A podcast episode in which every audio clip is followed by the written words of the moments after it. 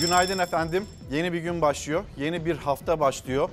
Ee, zor geçen bir hafta sonuydu. Hepimiz için, memleketimiz için, ülkemiz için dokuz şehidimiz var. Ve dokuz şehidimizin acısı yürekleri yaktı. Peki bu acı, bu yangın nereye düştü? Yine aynı ocaklara düştü. Yine sıvasız evlere düştü. Ve bu kez hatta da diyebiliriz. Hatta bu kez e, ısıtıcısız deprem çadırına düştü. Memleket dokuz vatan evladını, şehidini e, uğurladı ve uğurlamaya hazırlanıyor. Ama bir yandan da siyasette konuşuluyor. Biz bu acıyı yirmi gün sonra bir kez daha neden yaşadık? Aralık ayının ortasında on iki şehit vermiştik. Şimdi neden dokuz şehidimiz var? Üster konusu, sonra Mehmetçik, Mehmetçiğimizi koruyabiliyor muyuz? Bununla ilgili tartışma siyasette aldı başını gitti. Onların hepsi konuşacak elbette ama önce şehitlerimiz, önce kahramanlarımız diyeceğiz. Önce vatan toprağına emanet ettiklerimiz diyeceğiz. Başlangıcımız kahramanlarımız.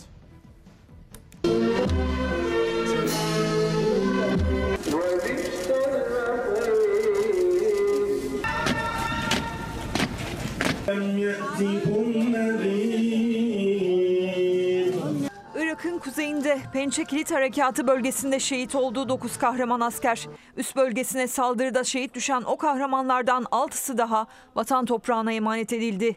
Giresun, Ordu, Aksaray, Eskişehir, Niğde ve Kahramanmaraş şehitlerini uğurladı. Tüm Türkiye'nin yüreği yandı.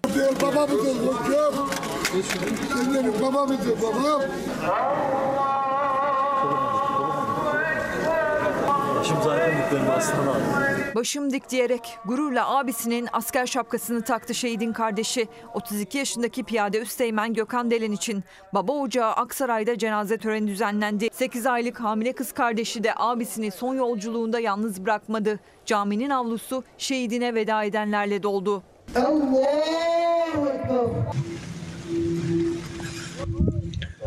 Kandil günü bizim kandilimizi kutladık. Bütün şehit arkadaşlarına birlikte. Allah için dua edin. Evladımdan gurur duydum.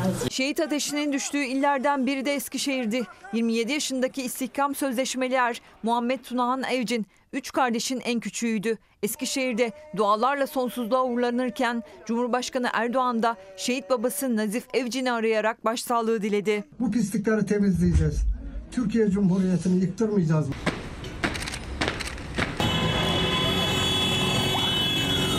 Akşamsa motosiklet ve otomobil grupları konvoy düzenledi Eskişehir'de şehit asker için. Şehit babası Evcin'i ziyaret ettiler. Allah razı olsun. Başı sağ olsun. Gelin buyurun. Buyurun kardeşim. Çok kalabalığız. Girmeyin. Hep bomba bitireceğiz. Bomba temizleyeceğiz mağabları. Bunlarla mücadele edeceğiz. Yavrum iki defa vuruldu. Yaralandı. Bırakmadı onları. Bomba imha uzmanı oldu. İzmir'de yetişti. İleride kaç tane şehit arabasını engelledi. Bombalar imha etti. Rabbim şu anda sınır ötesinde, sınır berisinde nöbet tutmakta olan şehidimizin arkadaşlarına Rabbim sağlık, sıhhat içerisinde hayırlı görevler nasip eylesin. Piyade uzman çavuş Ahmet Köroğlu da Giresun Görele'de son yolculuğuna uğurlandı. otuz yaşındaydı, üç kardeşi vardı.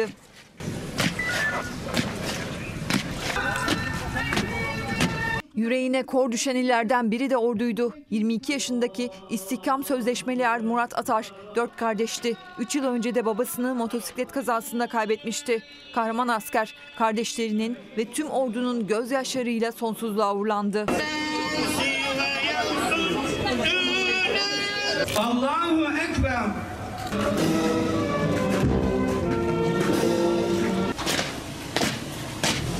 Haklarımızı helal eder miyiz? Niğde'de şehidine son görev için bir aradaydı. yirmi üç yaşındaki piyade sözleşmeli er Kemal Batur için Himmetli köyünde tören düzenlendi. Şehidin kardeşi kamuflajını giyerek katıldı törene. Niğde kahramanını dev Türk bayrağıyla uğurladı.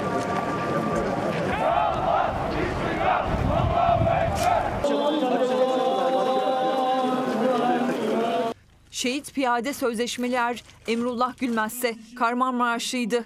yirmi üç yaşındaki kahraman asker doğum gününe üç gün kala canını verdiği vatan toprağına emanet edildi. Eyler, ölmez, vatan ölmez. Pençe Kilit şehitleri için sabah namazında tüm camilerde dualar okundu. Bugün ise bayrak töreni öncesi tüm okullarda bir dakikalık saygı duruşuna geçilecek.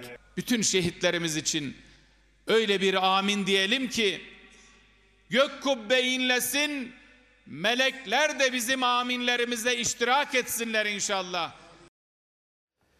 Günaydın diyen, sabır dileyen izleyicilerimiz var ve bizim ilk sözümüzde, son sözümüzde kahramanlarımız. Ama yürek de dayanmıyor, can da dayanmıyor. Bugünkü başlığımız can dayanmıyor.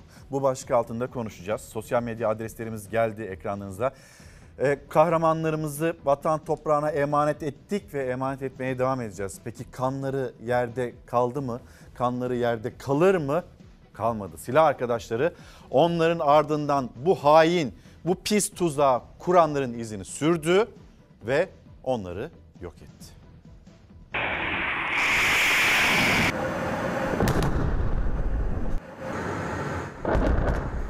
Şehitlerin kanını yerde bırakmamak, Irak ve Suriye kuzeyinde terör bataklığını kaynağında kurutmak, güney sınırlarımızda bir teröristan kurulmasına izin vermemek için operasyonlar gece boyunca da aralıksız devam etti. Gara ve Metina'ya hava harekatı düzenlendi. on terörist daha öldürüldü. dokuz şehidin ardından etkisiz hale getirilen terörist sayısı yetmiş dörde yükseldi. Milli Savunma Bakanlığı, Irak ve Suriye'nin kuzeyinde yirmi dört terör hedefini, Milli İstihbarat Teşkilatı, Suriye'nin kuzeyinde yirmi üç terör hedefini daha nokta atışıyla imha etti.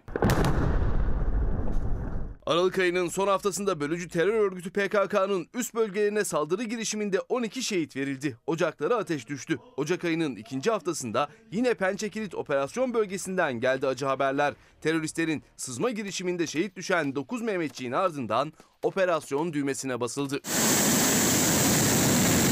Milli Savunma Bakanlığı Irak ve Suriye'nin kuzeyinde yirmi dört terör hedefinin daha imha edildiğini açıkladı. Milli İstihbarat Teşkilatı da Suriye'nin kuzeyinde yirmi üç terör hedefini imha etti. Irak'ın kuzeyinde ise bir nokta operasyon gerçekleşti. Irak'ın kuzeyindeki Gara ve Metina'ya da hava harekatı düzenlendi. O operasyonda on terörist daha etkisiz hale getirildi. Toplam etkisiz hale getirilen terörist sayısı yetmiş dörde yükseldi. Sınır ötesinde operasyonlar hava destekli devam ederken sınır içindeki operasyonları da İçişleri Bakanı Ali Yerlikaya duyurdu. Zorlu kış koşullarında verilen mücadelenin görüntüleriyle. Bölücü terör örgütüne yönelik Cudi Dağı, Gabar Dağı, Beytüşşebap ve Besler Dereler bölgelerinde otuz yedi tim ve beş yüz on sekiz jandarma personeliyle başlatılan Kahramanlar kırk iki operasyonlarımız devam ediyor. Can dayanmaz ama biz dayanmaya çalışıyoruz diyor Arzu Hanım. Hem de yüreğimiz yana yana, yüreğimiz kavrula kavrula dayanmaya çalışıyoruz. Can dayanmaz başlığı altında emeklinin, üreticinin, e, çiftçinin, sonra asgari ücretlinin, onların da sesini duyacağız. Pek çok konuyu konuşmamız gerekiyor ve aslında can dayanmaz başlığına da e, sizler de sözle böyle başlasanız ya da sözünüzü böyle bitirseniz pek çok konuya dair de bir başlık olacaktır sizlere. Mesela Ceren Hanım, Ceren Kalpsiz, hastaneler randevu vermiyor, verse bile on beş gün sonrasına veriyor. Bir diş ağrısı çeken insan on beş gün nasıl dayansın, canı nasıl dayansın diye mesajını paylaşmış bizimle. Yeni günün gazetelerine hemen hep birlikte bir göz atalım. Ondan sonra e, terörle mücadele konusunda siyasette kurulan cümleler var. Siyasette aslında muhalefeti ayağa kaldıran, muhalefeti kızdıran açıklamalar var. Onlara da bakacağız. Bunların hiçbiri normal değil. Gazete pencereyi şöyle bir getirelim ekranlarınıza ve paylaşalım. Milli güvenlik siyaseti ile ilgili geleneksel kurum, kurallar ve kültür tümüyle yok edildi. Yaşananlar bundandır. Bilmiyorlar, öğrenmiyorlar, yönetemiyorlar. Sonra da elbette şehitlerimiz oluyor diyerek yaşananları sıradanlaştırıyorlar. Bunların hiçbiri normal değil, kader de değil, kaçınılmaz da değil. Haldun Solmaz Türk ve bu açıklamaları da Gazete Pencere'nin manşetinde. Sonra Sabah Gazetesi operasyonlar ve e, operasyonların bilgisini ekranlarınıza taşıdık. Hiçbiri kaçamadı. Sabah Gazetesi'nin manşeti. dokuz Mehmetçiğin şehit olduğu, olduğu saldırıyı gerçekleştiren teröristlerden on yedisi daha etkisiz hale getirildi. Operasyonlarda toplam yetmiş altı P K K'lı öldürüldü. Teröristlerin öldürüldüğü ile ilgili manşet Sabah Gazetesi'nin ilk sayfasında. Karar Gazetesi nerede hata yapıyoruz diye soruyor. Siyasetin sorduğu başka sorular da var. Bugün bir isim ağırlayacağız. Bir siyasi partinin genel başkanını ağırlayacağız ve kendisine de soracağız. Nerede hata yapılıyor ya da biz bu acıyı yirmi gün sonra bir kez daha niye yaşadık diye. Sınır ötesinden gelen şehit haberleri Türkiye'yi ortak acıyla sarstı. Ehli kanlı terör örgütüne karşı Türk Silahlı Kuvvetleri'nin düzenlediği operasyonların meşruiyetine vurgu yapılırken yirmi günde yirmi bir şehit verilmesi karşısında ağır sorular gündeme geldi. Askeri uzmanlar teknik veya stratejik bir eksiklik mi söz konusu sorusunu yöneltti. Benzer felaketin bir daha yaşanmaması için ne gerekiyorsa yapılması için çağrılar dile getirildi ve o çağrılar dile getirilmeye devam ediyor. Ve gelelim şimdi siyaset. Siyasette de elbette bir gündem. Şehitlerimiz bir daha böylesine şehit acısı yaşanmasın diye neler yapılması gerekiyor? Bunu konuşmamız gerekirken suçlamalar var siyasette. Mustafa Destici tweet atıyor. Yüreği yanan Zafer Partililere, Saadet Partililere adeta hain muamelesi yapıyor. Terörist arıyorsan aynaya bak Mustafa Destici. Terör örgütünün siyasi uzantılarıyla dirsek temasında olanların bugün terörü kınaması, şehitlerimizi anması, samimiyetlerinin sorgulanmasına sebep olmaktadır. Daha dün on dört Mayıs ve yirmi sekiz Mayıs seçimlerinde hepiniz bir aradaydınız. Sayın Destici, keşke gündeme gelebilmek, Sayın Erdoğan'a ben de buradayım diyebilmek uğruna deli numarası yapmasaydınız. Türkiye dokuz vatan evladının arkasından gözyaşı dökerken Büyük Birlik Partisi Genel Başkanı Mustafa Destici terörle topyekün mücadele diyerek yirmi beş muhalefet partisinin logolarının olduğu bir tablo yayınladı. Teröre destek vermekle suçladı. Kendisini o tabloda gören muhalefetten yanıt çok sert geldi. Bu nasıl bir ayrımcılık? Utanmaz adamlar! Yüreğimiz yanıyor, analar ağlıyor, adamların yaptığı alçaklığa bakar mısın? Böylesine bir acının yaşandığı günde bile siyasetten, kutuplaştırmaktan ve milletin evlatlarına iftira atmaktan geri durmadınız. Yazıklar olsun size. Sen kalkıyorsun burada, bu partilerin tamamını yani yaklaşık yüzde altmış oy alan bir kitleyi terörist diyerek nitelendiriyorsun. Sen aklını mı yitirdin? Ey Mustafa Destici, ittifak ortağın Hizbullah terör örgütü savunucusu, Domuzbağı sorumlusu Hüdapar'ın yaptığı Atatürk ve Cumhuriyet karşıtı söylemlerine karşı dur. İlgi çekmek için gardırop milliyetçiliği yapma. Tüm partiler teröre karşı bir olup ortak ses yükseltirken Destici'nin sosyal medya paylaşımı zaten yüksek olan tansiyonu daha da yükseltti. dokuz şehidin ardından C H P, İYİ Parti, Saadet, Gelecek, Deva, Demokrat Parti gibi yirmi beş partinin olduğu bir tablo yayınlayan Destici muhalefeti sorumlu tuttu. Seçimlerde terör örgütünün siyasi şubesiyle işbirliği yapıyorsanız bugün yaptığınız sahte kınamaların milletimiz nezdinde hiçbir kıymeti harbiyesi yoktur. Ve utanmaz adam. Hüdapar taziye mesajı yayınlamadı. Şehitlerimizi anmıyor. Hüdapar'a laf söylemeyen bu zihniyet muhalefete sürekli hakaret ediyor. Allah onu kahru perişan etsin. Aklını peynir ekmekle yemişsin demektir sen. Utanmıyor musun sen? Bütün bir kitleyi terörist diye yaftalamak vatana ciddi bir ihanettir. Yarası olan gocunur demişler. Allah aşkına bu paylaşımımda herhangi bir partiye hakaret ya da P K K'nın siyasi şubesi olan partiler hariç hiçbirine terör örgütüyle iltisaklı olduklarına dair itham var mı? yirmi bir yıldır yöneten iktidara en ufak bir laf edememek ama muhalefeti suçlamak bir ahlak, izan meselesidir. Muhalefetten gelen tepkiler sonrasında Destici yarası olan gocunur diyerek paylaştığı partilerin tablosundan hiç söz etmeyerek ilk paylaşımdan geri adım atmadı. Muhalefet bir an önce meclisin olağanüstü toplanıp dokuz şehidin ardından bakanların muhalefete bilgi vermesini istiyordu. Mecliste salı günü o oturum yapılacak. Hakan Fidan'la Yaşar Güler meclisi bilgilendirecek. Terörü lanetleyen Türkiye Büyük Millet Meclisi Başkanlık tezkeresi de oylanacak. Türkiye Büyük Millet Meclisi'nde bilgilendirme yapılacak. Muhalefete bilgi verilecek. Türkiye Büyük Millet Meclisi'ndeki milletvekillerine bilgi verilecek. Şimdi unutulmayacak bir acı yaşıyoruz. Unutulmayacak günlerden geçiyoruz. İki gün sonra hatırlanmayacak polemiklerle gündem meşgul ediliyor. Daha da ötesi şehitlerin hatıralarına haksızlık yapılıyor. Siyaset bu mecradan ilerlerse bizim önümüzde E, ilerleyen günlerde terörle mücadelenin nasıl olması gerektiğiyle ilgili doğru cümlelere kavuşabilme ihtimalimiz yok. Garip, anlamsız, lüzumsuz tartışmalarla Türkiye'nin gündemi meşgul ediliyor.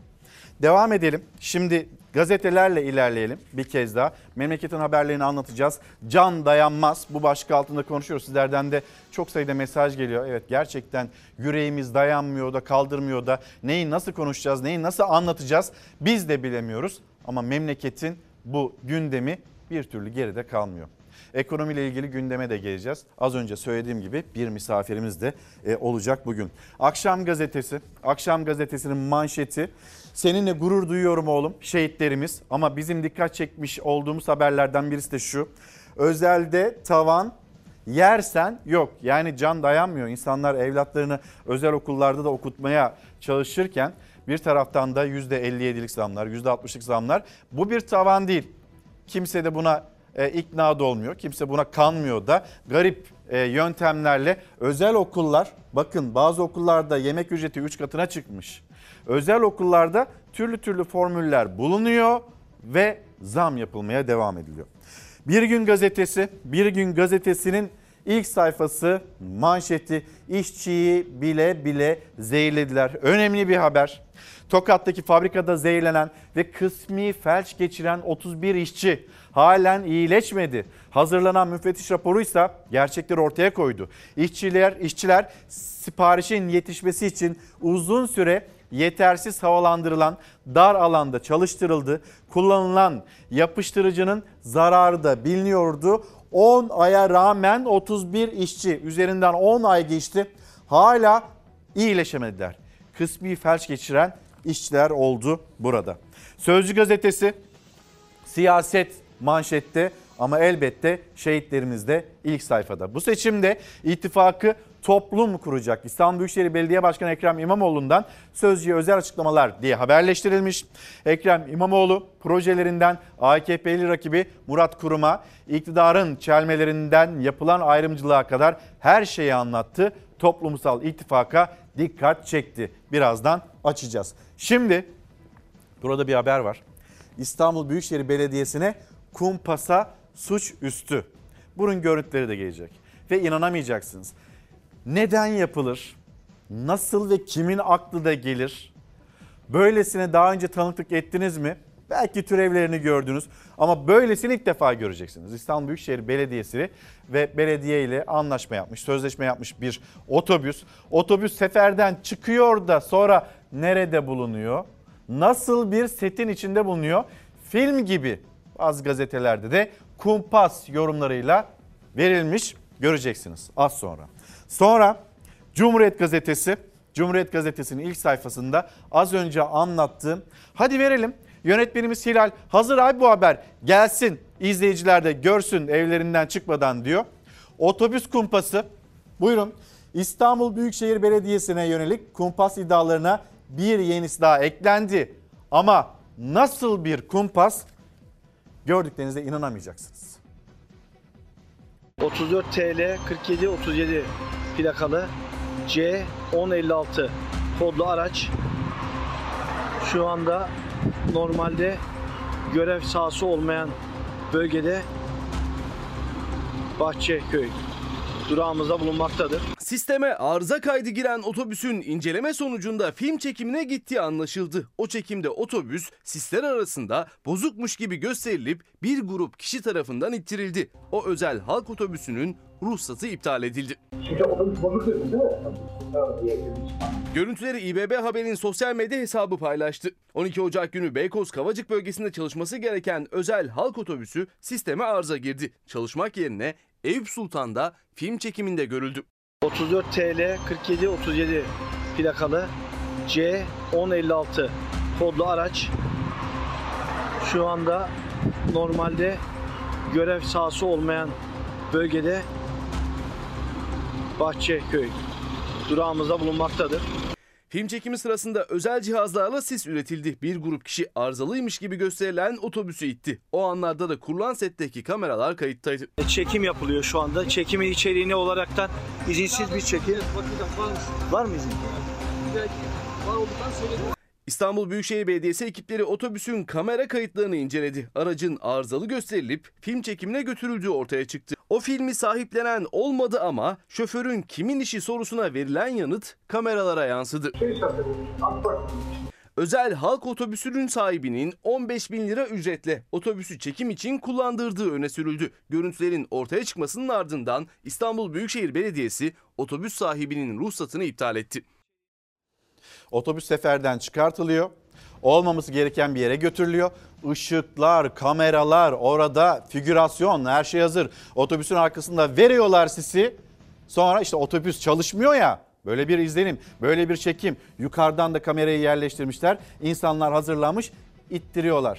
Yani yolda kalmışız gibi çekin bizi.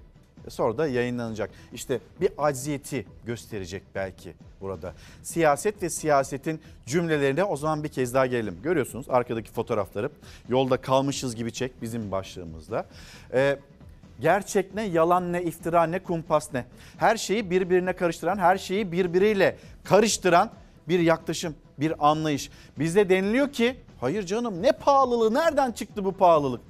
Yaşayamıyoruz, nefes alamıyoruz, geçinemiyoruz diyen insanlara hayır canım, fena da değilsin. Var ya işte paran, evine de ekmek götürebiliyorsun diye yanıt veriliyor.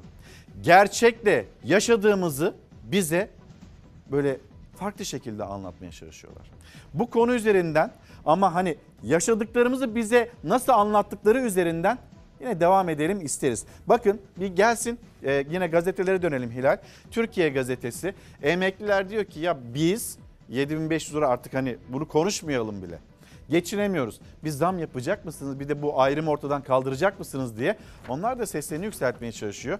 Gözler kulaklar mecliste mi? Cumhurbaşkanı Erdoğan'da mı? Onun da e, düşüncesini sizlere bırakayım. yüzde elli beklentisi yükseldi. S S K ve Bağkur emeklilerinin maaş zamlarının iyileştirilmesi kabinenin ardından meclise sevk edilecek. Bir gündeme gelemedi. Umarız gündeme gelir. Emekli derdini anlatıyor. Geçinemiyoruz diyor, alamıyoruz diyor. Şimdi en düşük emekli maaşı on bin lira olacağı söyleniyor. Eğer evi yoksa zaten kiralar almış başına gitmiş. Memlekette on bin liraya kira yok. Maaşı aldınız, gittiniz, verdiniz ev sahibine, hiçbir şey kalmadı. Ama denilebilir ki yok canım, gene iyi de maaşlar alıyorsunuz. Geçiniyorsunuz ya işte, bakmayın siz Avrupa'nın, Almanya'nın emeklilerine. Onların durumu ayrı. Onlar kıskançlık içinde zaten denilebilir. Ama bizim yaşadığımız bambaşka. Asgari ücretli için de öyle. Evladını geçindirmek için, cebine para koyabilmek için, harçlık koyabilmek için mücadele edenler var bu ülkede. Zamma zam dedirtmiyorlar. Böyle bir sürecin içinden geçiyoruz. Seçimlere kadar deniliyor. Seçimlere kadar böyle idare edilecek. Seçimlerden sonra asıl siz tufanı görün, o zamları görün deniliyor. Umarız bunu yaşamayız. Şimdi... Yine devam edelim e, memleket haberlerine, hızlı hızlı gelsin onlar da ekranlarınıza. Çok haberimiz var. O haberleri e, can dayanmaz başlığı altında sizlerle buluşturmak istiyoruz. Memlekette e, yaşanan kazalar var. Hemen o kazalarda e, gelsin ekranlarınıza ve diğer haberler, yine onları da paylaşacağız.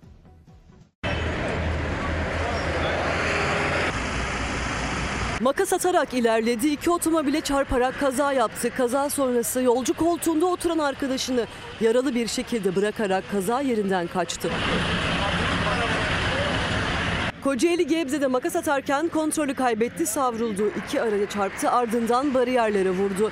Yaralı arkadaşını da aracın içinde bırakarak kayıplara karıştı. Yaralı hastaneye kaldırılırken ekipler araç sahibi Burak G'yi yakalamak için çalışma başlattı. Van'ın merkezi İpekyolu ilçesinde karlı yolda kendi haline yürüyen adama araba çarptı. Çarpmanın şiddetiyle havada takla atan adam hastaneye kaldırıldı. Kazayla ilgili soruşturma başlatılırken çarpma anı kameradaydı. İstanbul Üsküdar'da bir cip sürücüsü motosiklete çarptı. Çevre yolunda Ankara istikametinde meydana gelen kazada motosikletin sürücüsü hayatını kaybetti. Ekiplerin hızla kaza yerine ulaştığı nokta trafiğe kapatıldı. Polis ekipleri cip sürücüsüne test yaptı. Motosikleti beş yüz metre sürükleyen cipin sürücüsü alkollü çıktı. Emniyetteki işlemleri sürüyor. İstanbul Sancaktepe'de ise Tem otoyolunda direksiyon hakimiyetini kaybeden araç bariyerlere çarpınca arkadan gelen dört araç daha kazaya karıştı. Zincirleme kazada dört kişi hafif yaralandı. Şoför şans eseri kazadan yara almadan kurtuldu. otuz kişi halatlarla kanala düşen kamyonu böyle kaldırdı. Van'ın Gürpınar ilçesinde Tutmaş mahallesinde saman yüklü kamyon karlı yolda kontrolden çıktı. Kanala düşerek yan yattı. otuz kişi kamyonu halatlarla düştüğü nehirden çıkardı. Muğla Milas'ta ışıklara geldiği anda orta refüje çarptı, takla attı. O anlar güvenlik kamerasındaydı.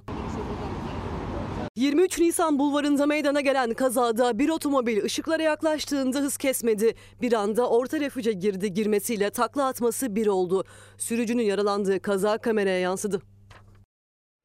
Efendim bir son dakika bilgisi vereceğim. İçişleri Bakanı Ali Yerlikaya'dan geldi. Bir yandan da görüyorsunuz e, ajansların geçmiş olduğu görüntü. dokuz şehidimiz var. Çok zor bir hafta sonu geçti memleket için ve şehitlerimiz için. E, bugün okullarımızda bir dakikalık saygı duruşu var ve saygı duruşunun da dakikalar sonra başlaması bekleniyor. Bu arada hemen ben e, o son dakika bilgisini paylaşayım. E, İçişleri Bakanı şehit olan kahraman Mehmetçiklerimize ve Pençe Kilit Harekat Bölgesi'ne yönelik sosyal medya üzerinden provokatif amaçlı olarak bölücü terör örgütünü öven, propagandasını yapan ve yanıltıcı bilgiyi alenen yayan şu ana kadar yüz yetmiş hesap yönetici ve kullanıcısı şüpheli tespit edildi. Ve şu anda Milli Eğitim Bakanı görüyorsunuz Yusuf Tekin'in yanında öğrenciler ve şehitlerimiz için saygı duruşu.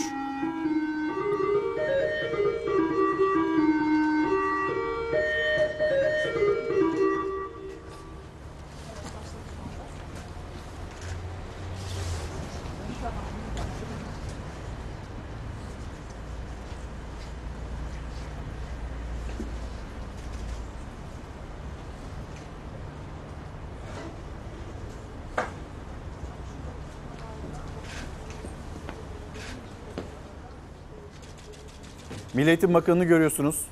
Bir yandan Ankara, bir yandan İstanbul. Memleketin dört bir yanında okullarımızda dokuz şehidimiz için, kahramanlarımız için, Mehmetçiğimiz için saygı duruşu, saygı duruşunda bulunuyor ve İstiklal Marşı.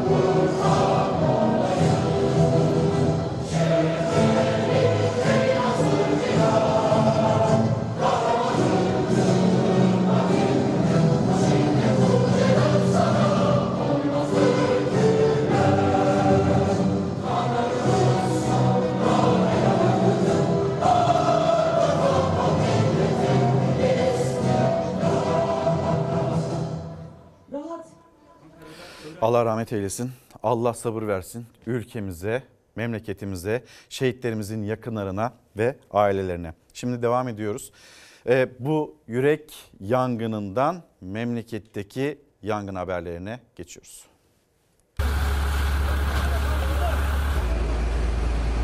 Mobilyacılar çarşısından, sanayi sitesinden ve tek katlı evlerden alevler yükseldi gece saatlerinde. İtfaiyeciler kimseye zarar gelmeden o yangınları söndürebilmek için zamanla yarıştı. Afyonkarahisar'da beyaz eşya ve mobilya deposu olarak kullanılan iş yerinde yangın çıktı. Ona yakın itfaiye ekibi müdahale etti alevlere. Yangın iki saatte güçlükle kontrol altına alınabildi. Hasarı büyük oldu. Alevler deponun yanındaki dükkanların çatılarına da zarar verdi. Sakarya'nın Serdivan ilçesinde de mobilyacılar çarşısında koltuk üretimi yapan atölye alevlere teslim oldu. Yangın merdivenli araçla müdahale edilerek söndürüldü. Zarar görmeyen eşyaları çevredekiler ve çalışanlar dışarı çıkardı. İstanbul Pendik'te ise perde imalatı yapılan iş yeri alev alev yandı. Yangın bir anda büyüdü ama kısa sürede kontrol altına alındı. İş yeri kullanılamaz hale geldi. İstanbul Fatih'te iki katlı metruk bina, Kocaeli Derince'de tek katlı betonarme ev, Sakarya Sapanca'da tek katlı taş ev ve Karabük'te de tek katlı ahşap evde yangın çıktı. Yangınlarda ölen ya da yaralanan olmadı. Bursa Osman Gazi'de, ahırda çıkan yangında ise on büyükbaş hayvan telef oldu. Aa, geliyor geliyor yangın söndürücü geliyor. Safranbolu'da da gündüz saatlerinde oynanan maç sırasında tribünde yakılan meşale yangın çıkardı. Yangın kısa sürede söndürüldü. İstanbul, İstanbul Sultan Gazi'de bir inşaatın temeli öyle derin kazıldı ki temelden hata, derin çatlaklar, temelde böyle bir hata yapılınca derin çatlaklar oluştu yandaki diğer binalarda.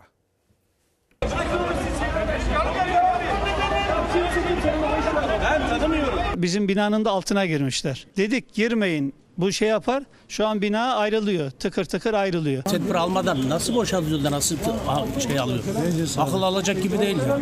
Bu kadar kişiyi mağdur etti. Akıl almaz hata on aileyi sokakta bıraktı. İnşaatın temel kazısı sırasında alanın yanında bulunan binanın da temelini kazdı kepçe. Hem o bina hem de bitişiğindeki binada derin çatlaklar oluştu. İki apartman tahliye edildi. Aileler geceyi sokakta geçirdi. Müteahhidi arıyoruz, müteahhit geleceğim mi diyeceğim mi dedi. Gelmedi. Şu anda telefonunu da kapattı. Bizden kaçtı. Binada çatırtı sesleriyle binanın dışına çıktık. Bir gün önce de kepçeciye dedik burun altını kazma. Müteahhit demiş ki kazın. İstanbul Sultan Gazi'de yaşandı ihmaller zinciri. İddiaya göre kepçe operatörünü uyarmışlardı ama müteahhit onu temeli kazmaya zorladı. Operatör de durmadı. Yandaki beş katlı binanın altına doğru devam etti kazı. O alandaki iki binada birden büyük gürültü duyuldu. Taş düşer gibi bir sesler geldi. Kendimizi dışarı attığımızda binanın dışında böyle parmak girecek kadar temelini oymuşlar. E, temeli oymuşlar. Bina açıldı yani bina. on aile kendini dışarı attı, müteahhite ulaşamadılar. Kepçe operatörü ve diğer yetkililerle arbede yaşandı. Geceyi yakınlarının yanında geçirdi apartman sakinleri. Bu arada bir beton mikserinden kazılan alana beton döküldüğünü gördüler. Binayı inceleyeceğiz, bakacağız. Binada eğer bir sıkıntılı bir durum, teknik anlamda söz konusuysa bununla ilgili bütün işlemler ne gerekiyorsa hukuki anlamda gereğini yapacağız. Çökme tehlikesi ve riski varsa mutlaka yeniden yapılması gerekiyor. Sultan Gazi Belediyesi incelemelerini sürdürüyor. Tahliye edilen binaların sakinleri ise kalacak yer bile gösterilmemesine tepkili. Bilmiyoruz nerede kalacağız, ne yapacağız. Üstümüze bir şey dahi almadık. Ayakkabıyla çıktık. Geçmiş olsun. Bir staj kazası, on dört yaşında bir evlat Arda. Arda yaşam savaşı veriyor.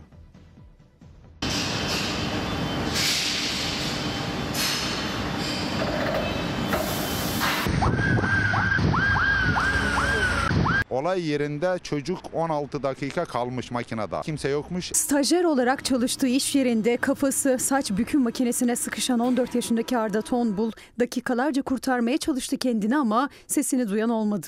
Kaza sonrası kalbi duran, sağlık ekiplerinin kalp masajıyla hayata döndürüldüğü lise öğrencisi yoğun bakımda yaşam savaşı veriyor. Acılı babaysa ihmalin gizlendiği iddiasında. on altı dakika çok uzun bir süre. Kazada büyük ihmalkarlık olduğunu görüyoruz. Bu ihmalkarlığın da üzerine düşülmediğini görüyoruz yani. Gizlendiğini görüyoruz. Pres makinesinde bir sensör yok. Başka çıraklık okulunda okuyan, orada o anda olan bir kardeşimiz olayı görüyor ve yetkililere haber veriyor.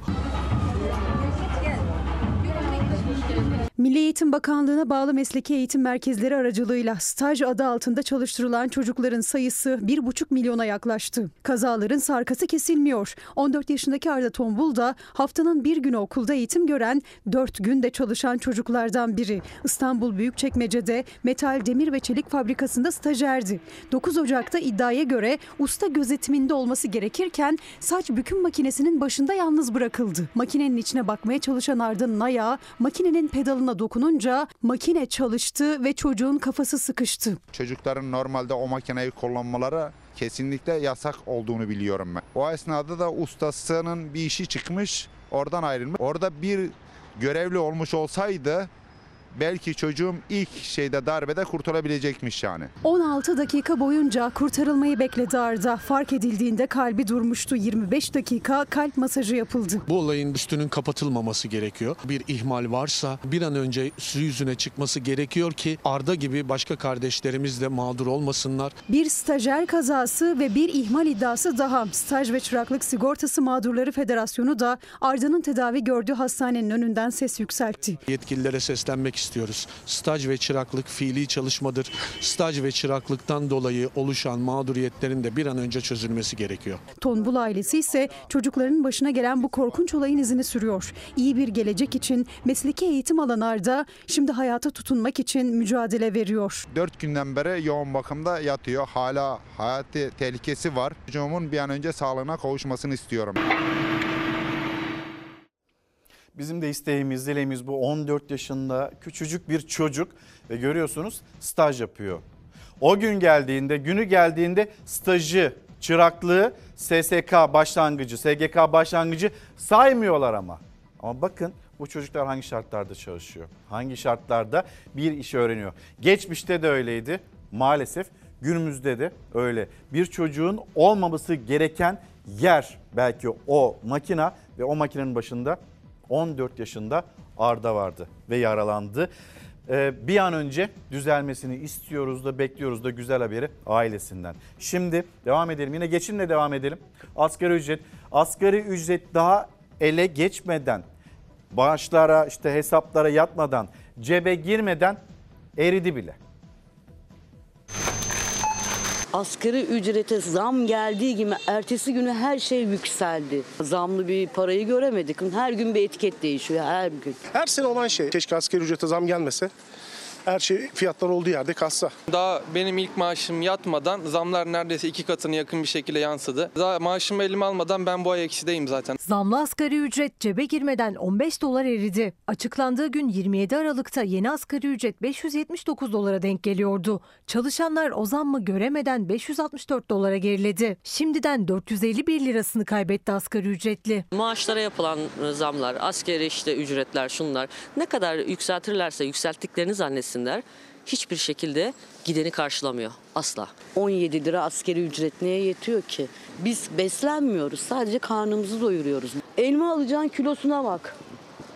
Ya almayalım, yemeyelim mi? Bir elmayı kırk lira ne demek ya kilosu? kırk lira ya. Bir elma elma. En son aldığımda yirmi beş liradan almıştım elmayı. Asgari ücretli zamlı maaşını Şubat'ta alacak. Ancak o zam açıklandıktan hemen sonra marketlerdeki etiketlerin tümü değişti. yirmi yedi Aralık'tan bu yana beyaz peynirin kilosuna kırk lira zam geldi. Ayçiçek yağı yüzde on sekiz zamlandı. Çay ve toz şeker ise yüzde on altı. Sadece on sekiz günde en yüksek artışsa yüzde kırk altı ile patateste. Bugün aldığın şeyi yarın alamıyoruz. Evimize sokamadığımız bir sürü şeyimiz var. Mesela muz yemek istiyorum, yiyemiyorum.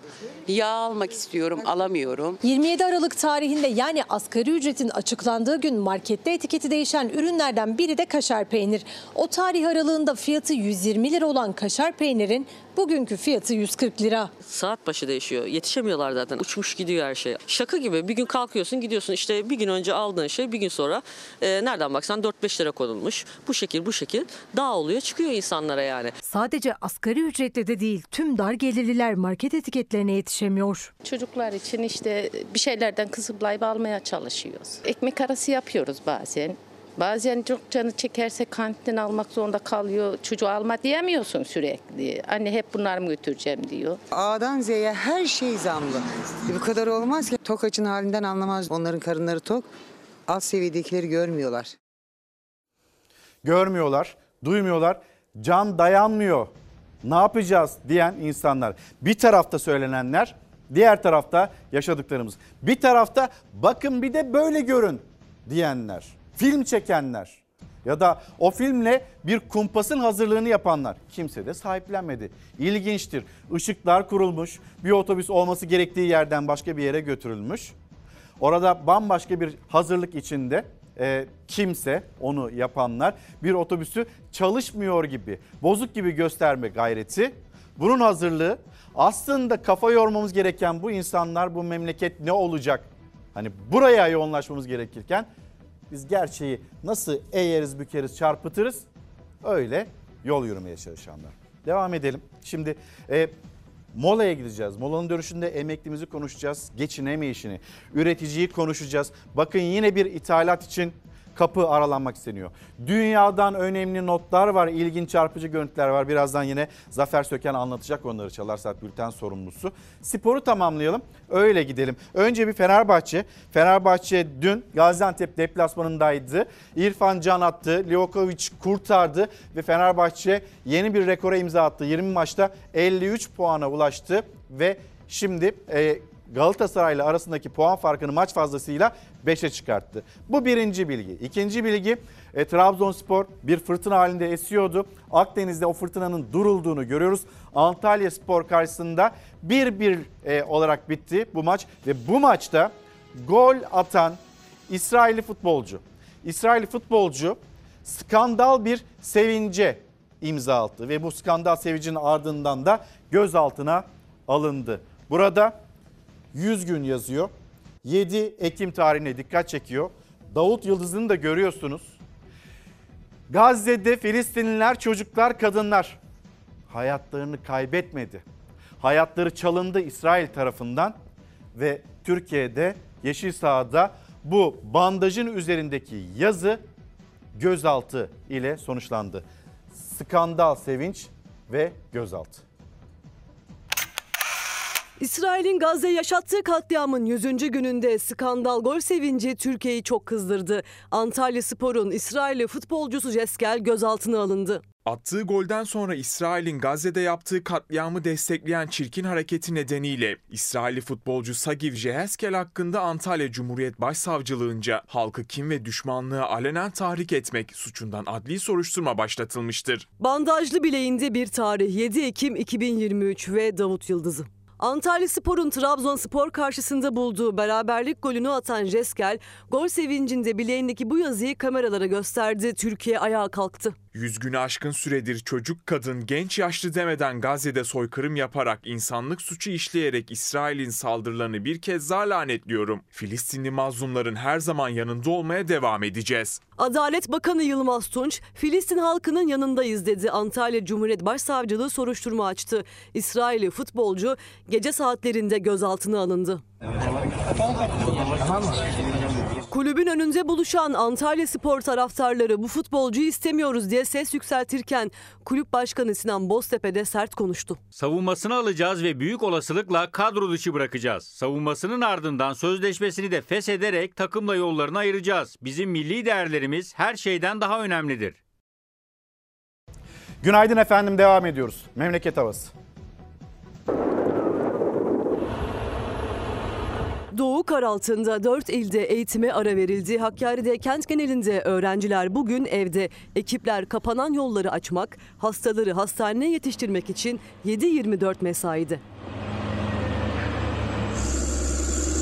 Doğu Karadeniz ve Doğu Anadolu'nun güneydoğusu için yetkililer sarı, bazı iller için turuncu kodlu uyarı yayınlamıştı. Hafta sonu kar esareti başladı. Hakkari kırk santimetre kara gömüldü. Bazı köy yolları ulaşıma kapanırken Yüksekova-Van Karayolu'nda dağdan kopan kaya parçaları kameradaydı.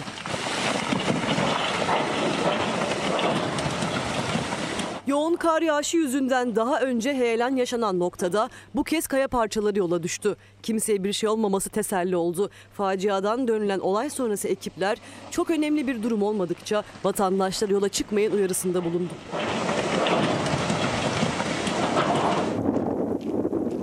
Hakkari'nin yükseklerinde kar bir metreye ulaştı. iki yüz altmış üç yerleşim yeri ulaşıma kapandı. Yüksekova'da Karabata çıkı ilerleyen kediyi bir vatandaş kurtardı. Bahçesaray'da Arvas Mahallesi muhtarı hayvanları beslemek için tünel kazdı. Hakkari'de il genelinde tatil edildi okullar. Trabzon ve Artvin'de bugün taşımalı eğitime ara verildi. Giresun'da ise Çanakçı ilçesindeki tüm okullar tatil. Espiye, Tirebolu, Görele ve Eynesil ilçelerinde ise köy okulları kar engeline takıldı. Van ve Bitlis'te kardan kapanan yollarda can kurtarmak için adeta savaştı ekipler. Van Bahçesaray kara gömüldü. Çatbayır mahallesinde kalp krizi geçiren muhtarı iki saat süren yol açma çalışması sonrası ekipler hastaneye ulaştırdı. dört çocuk babası muhtar Eyüp Kayan kurtarıldı.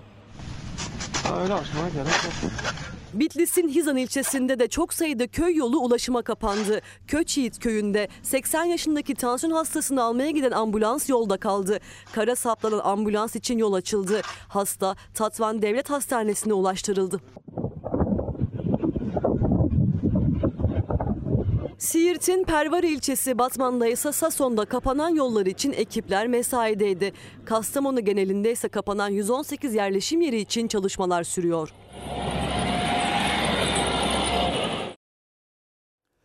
Efendim şimdi dünyanın gündemiyle devam edeceğiz. Çalar Saat Bülten sorumlusu Zafer Söken yanımda ve yine önemli, yine çarpıcı görüntüler de var. E, kendi hazırlıklarının içinde. Zafer, günaydın. Günaydın. Gazze ile başlayalım yine her zaman olduğu gibi. Gazze'den ne yazık ki acı görüntüler gelmeye devam ediyor. Gazze'de savaşın yüzüncü günü geride kaldı. Bugün yüz birinci günü. Gazze'de yalnız insanlar sadece İsrail bombalarıyla mücadele etmiyor. Açlıkla da bir mücadelesi var insanların. İşte bu görüntüler. Gazze'nin kuzeyinde kaydedildi bu görüntüler. Oraya bir yardım tırı geliyor. İçinde gıda malzemelerinin olduğu bir yardım kamyonu ve binlerce insan o kamyona doğru hareket ediyor, koşuyor. Oradan belki bir parça un, belki bir parça pirinç, belki bir paket bisküvi. Yani karınlarını doyurabilmek için, bir şeyler almak için koşuyorlar. Bu böyle filmlerde olur ya, böyle açlık savaşları gibi filmlerde. Film değil bunlar, gerçek. iki bin yirmi dört yılının Orta Doğu'sunda yaşanan bir gerçeklik bu görüntüler. Ve bunlar yetmiyormuş gibi, bu insanlar açlıkla mücadele etmesi yetmiyormuş gibi o yardım tırına koşan binlerce Gazze'liye İsrail güçleri ateş açıyor. Normalde işte biz Hamas'a hedef alıyoruz, yani İsrail güçleri sivilleri de nasıl hedef aldığının görüntüleri bunlar. Anadolu Ajansı'nın paylaştığı görüntüler. Ne yazık ki dediğim gibi insanlar sadece İsrail bombalarıyla değil, açlıkla da bir yaşam savaşı veriyorlar Gazze'ye. Özellikle çocuklar bundan en çok muzdarip durumda.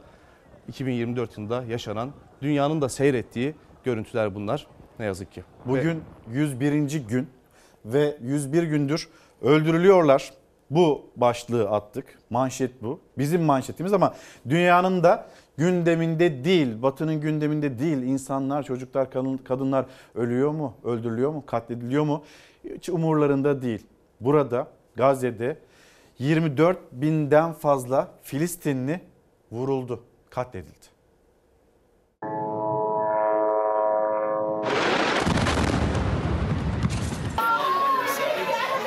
İsrail yüz bir gündür Gazze'de katliam yapıyor, dünya seyrediyor. Dünyanın sessizliğini fırsat bilen İsrail hükümeti yirmi dört bin Filistinlinin öldüğü saldırıları sürdürme mesajı veriyor. yedi Ekim'de başlayan İsrail-Hamas savaşında yüz gün geride kaldı. Çatışmaların yüz birinci gününe girilirken gece saatlerinde İsrail Gazze'yi yine vurmaya devam etti. Çatışmaların bölge geneline yayılmasından endişe ediliyor. İsrail ordusu ise yine sivilleri hedef aldı. Gazze Sağlık Bakanlığı, Gazze'de can kaybının yirmi üç bin dokuz yüz altmış sekize, yaralı sayısının altmış bin beş yüz seksen ikiye çıktığını duyurdu. Sadece İsrail saldırıları değil, aynı zamanda açlık ve yoklukla da mücadele ediyor Gazze'liler. Abluka altındaki kentte gıdaya ulaşım her geçen gün zorlaşıyor.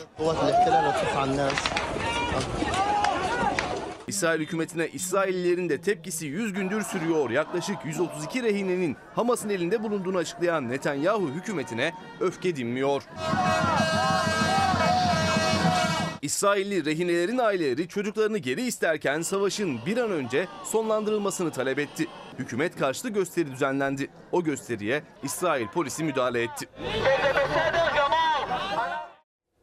Şimdiki durağımız İsveç olacak. İsveç'te bir uyarı vardı. Sivil Savunma Bakanlığı'nın ve Genelkurmay Başkanlığı'nın İsveçlilere savaşa hazır olun, on dört gün boyunca elektriksiz yaşamaya hazır olun, kendi kendinizi idare etmeye hazır olun uyarısı vardı. Tabii dünya bu uyarının neden geldiğini anlamaya çalıştı.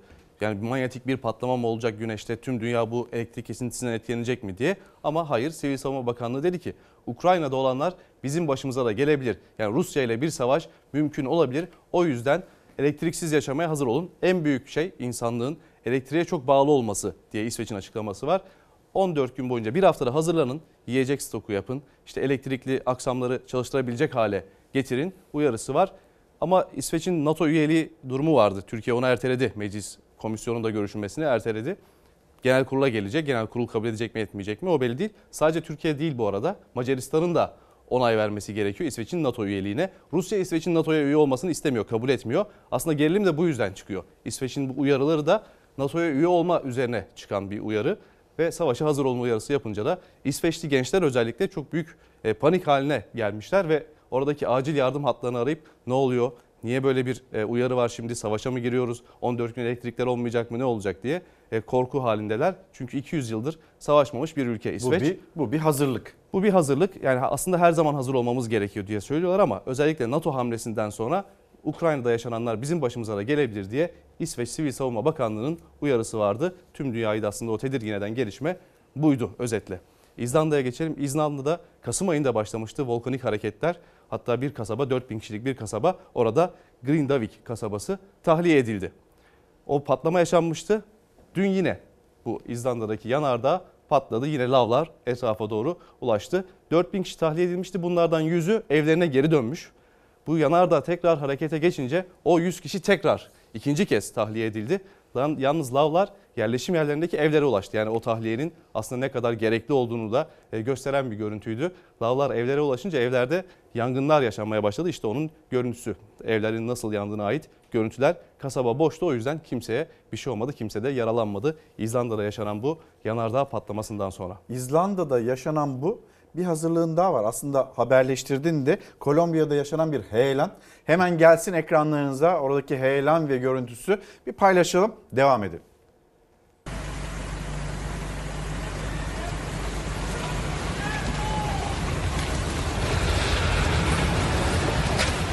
Toprak kayması nedeniyle kapanan yolun açılmasını bekleyenler ikinci kez yaşanan heyelana yakalandılar. En az otuz dört kişi hayatını kaybetti.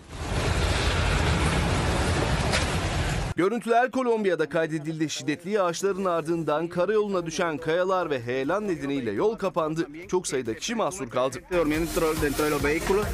Onlarca kişi araçlarının içinde yolun açılmasını beklerken ikinci heyelan meydana geldi. Yerinden kopan toprak yığını nedeniyle kimse araçlarını terk etmeye vakit bulamadı. Onlarca kişi toprak ve çamur yığını altında kaldı. Kurtarma ekipleri çamur altından şu ana kadar otuz dört kişinin cenazesini çıkardı. Yetkililer hala kayıp kişiler olduğunu açıkladı. Can kayıplarının artmasından endişe ediliyor. Şimdi de Almanya.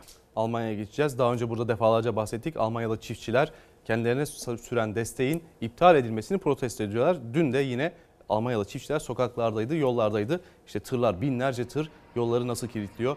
Sadece çiftçiler de değil bu arada, demiryolu işçileri de grevde Almanya'da. Demiryolu seferleri de durmuş durumda ve yollar kilitlenmiş durumda çünkü binlerce işçi iş bırakıyor. Ve aynı zamanda yine o grev devam ederken binlerce çiftçi yine sokaklarda kendilerine sağlanan motorin desteğinin devam etmesini istiyorlar.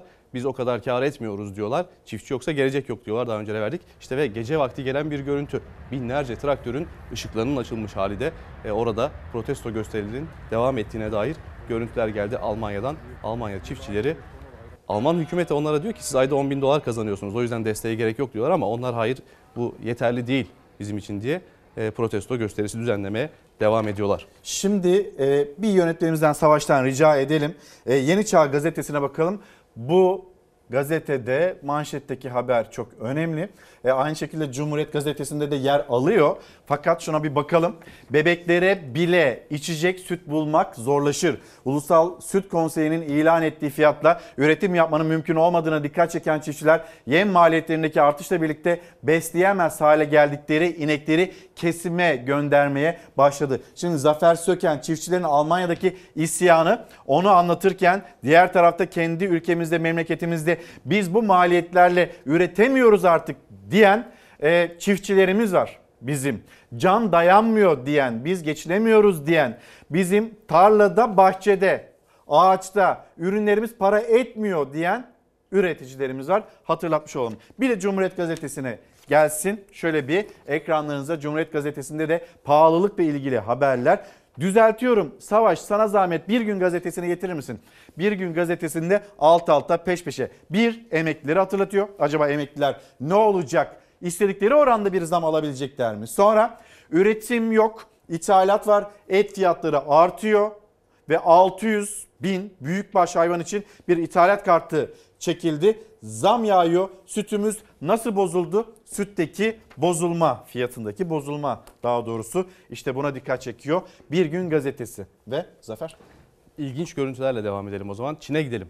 Çin'de bir kaza anı, bir tırın dönüşü sırasında o tıra ne kadar yakın durduğunu göreceğimiz bir kadın ve ardından yaşanan faciaya böyle ramak kala görüntüsü bu. İşte tır dönecek, tır dönerken bu tarafa da yaklaşıyor ve bir kadın orada. Allah'tan yolda bir çukur var, bir delik var. O çukura düşüyor. O çukura düşmese daha büyük bir felaket gelebilir. Başı lastiklerin arasında ezilebilir bu kadının. Neyse ki dediğim gibi o çukur sayesinde, o kadın çukura düşmesi sayesinde hayat kalıyor. Çin'de gelen bu çarpıcı görüntü bu şekildeydi. Ucuz atlatılmış bir kazanın görüntüsü Hem bu. Hem de ne Çin'de. Ucuz. Yine Çin'de kalalım. Çin'de Jinhua kentine gidelim. Burada da çok sayıda sıfır aracı taşıyan bir çekici üst geçit var. Şimdi bu üst geçitlerde yükseklik uyarısı var. O öyle süs olsun diye asılmış uyarılar değil aslında. O uyarıya dikkat etmeyen bir çekicinin sürücüsü bu şekilde köprünün köprüye yeni araçların hepsiyle birlikte giriyor. Çok sayıda araç da burada hasar görmüş. Neyse ki cana zarar gelmemiş en azından.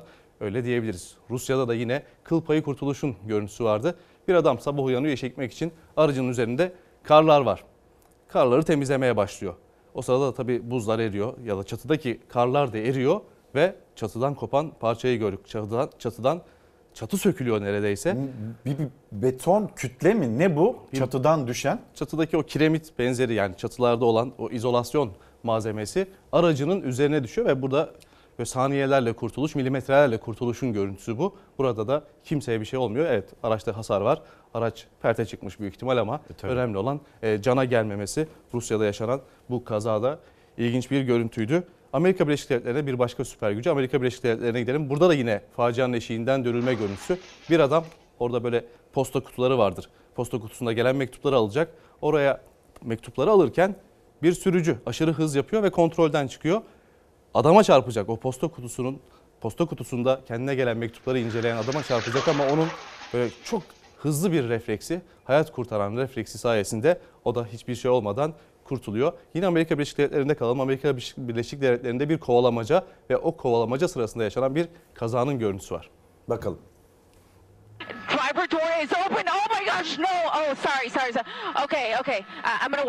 Polis kovaladığı otomobili arkadan çarparak durdurmaya çalıştı. Aldığı darbeyle savrulan araç karşıdan karşıya geçen yaşlı kadına çarptı.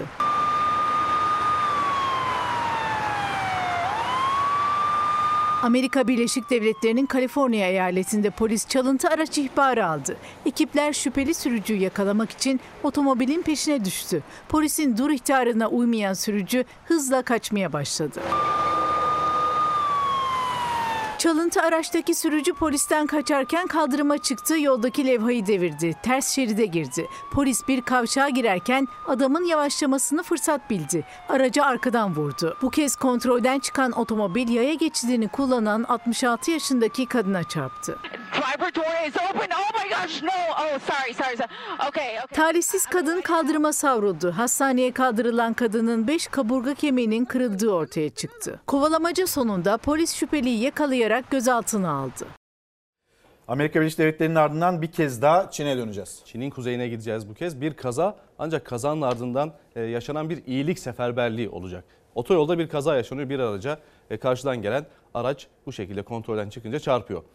Burada görüntülerde göreceğiz şimdi. Bir iki saniye sonra gelecek. Araçta bulunan nakit paralar işte görüntünün sağında etrafa saçılıyor. Sürücü ve yanındakiler yaralanmış ama paralar etrafa saçılında o sırada orada ilerleyen bir otobüs var. Otobüs şoförü hemen aracı sağa çekiyor ve insanlar saçılan paraları sahiplerine iletmek için, yani şoföre ve o aracın içindekilere iletmek için o paraları onlarca kişi saçılan paraları topluyorlar. Binlerce sterlin değerinde diye haberde, haber metninde öyle bir bilgi vardı. Binlerce sterlin değerindeki paraları toplayıp sahibine iade ediyorlar.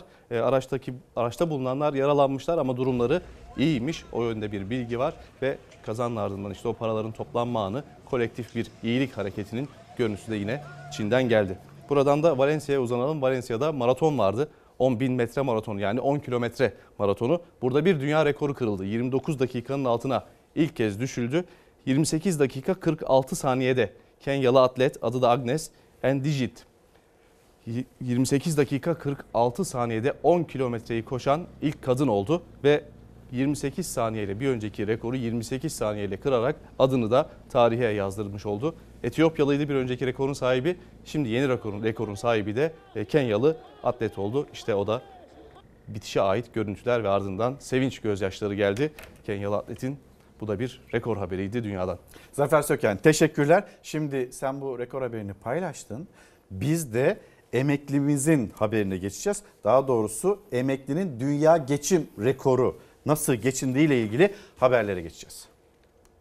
Benim şimdi şu anda emekli maaşım sekiz bin yüz otuz lira. Bundan on sene evvel bir asgari ücretliden yüz lira falan fazla alıyordum ben. Şimdi asgari ücretin bak yarısına kadar düştük. Memura yüzde kırk dokuz yirmi beş verdiniz. Şimdi otuz yedi deyince birazcık yani milleti alay eder gibi bir şey olmuş oluyor. S S K ve Bağkur emeklileri memura emeklisine verilen yüzde kırk dokuz virgül yirmi beş oranında zam bekliyor ama altı aylık enflasyon farkı yüzde otuz yedi virgül elli yedilik artış E-Devlet'te Ocak ayı maaşlarına yansıdı. Memur maaşlarına ilavesi planlanan sekiz bin yetmiş yedi liralık seyyanen artışın kök ücrete ve aynısıyla emekli maaşlarına yansıtılması beklentimiz ve talebimiz. Bahçeli'nin emekli maaşları için geçen yılın ikinci yarısından itibaren yapmaya başladığı çağrılar karşılık bulmamıştı. Kulislere göre son olarak da yedi bin lira seyyanen zam istemiş, o da ekonomi yönetimine takılmış. Bu iddia yalanlanırken gözler iktidarda, ek bir artış yapılıp yapılmayacağında. İddiaya göre S G K, Çalışma ile Maliye ve Hazine Bakanlıkları zam formülünü yeni tamamladı.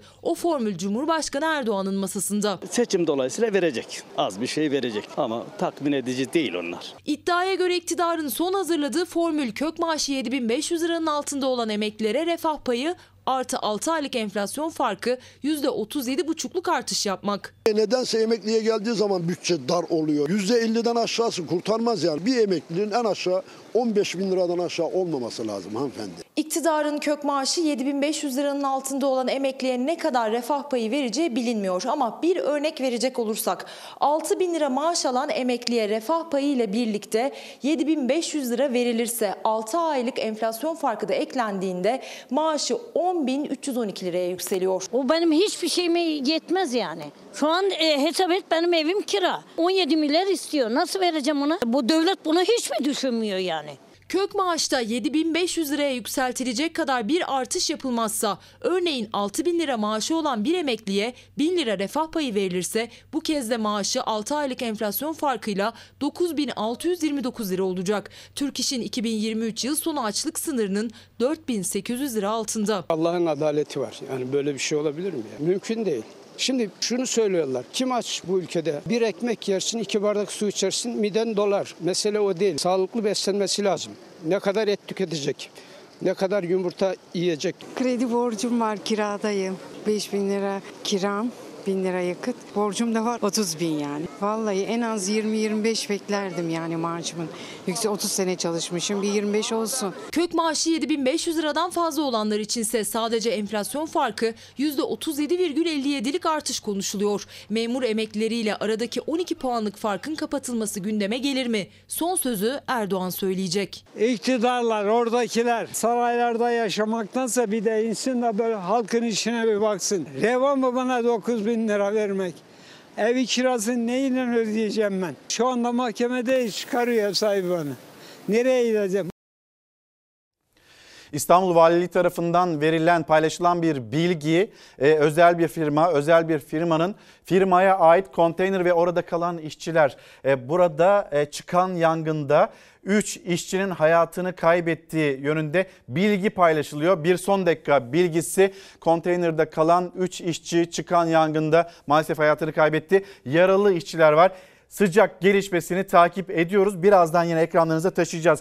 Yine İstanbul'da kalalım. İstanbul'da silahlar maalesef susmuyor.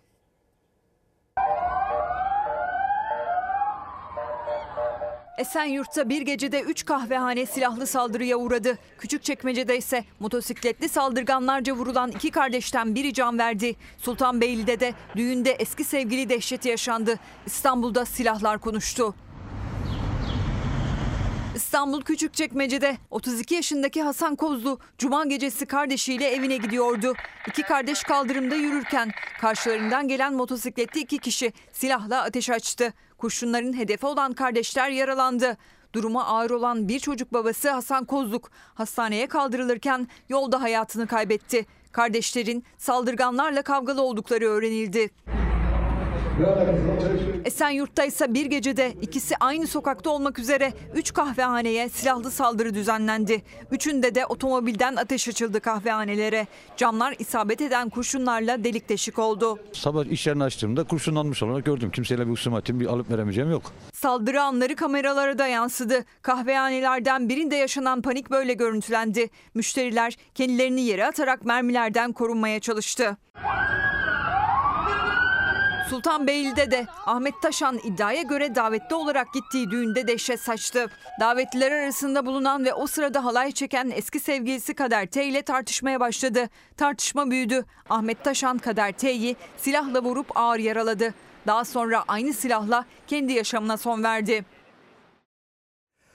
Hasan Dağ zirvesinin inişinin inişinde mahsur kalan bir dağcı ve kurtarıldı.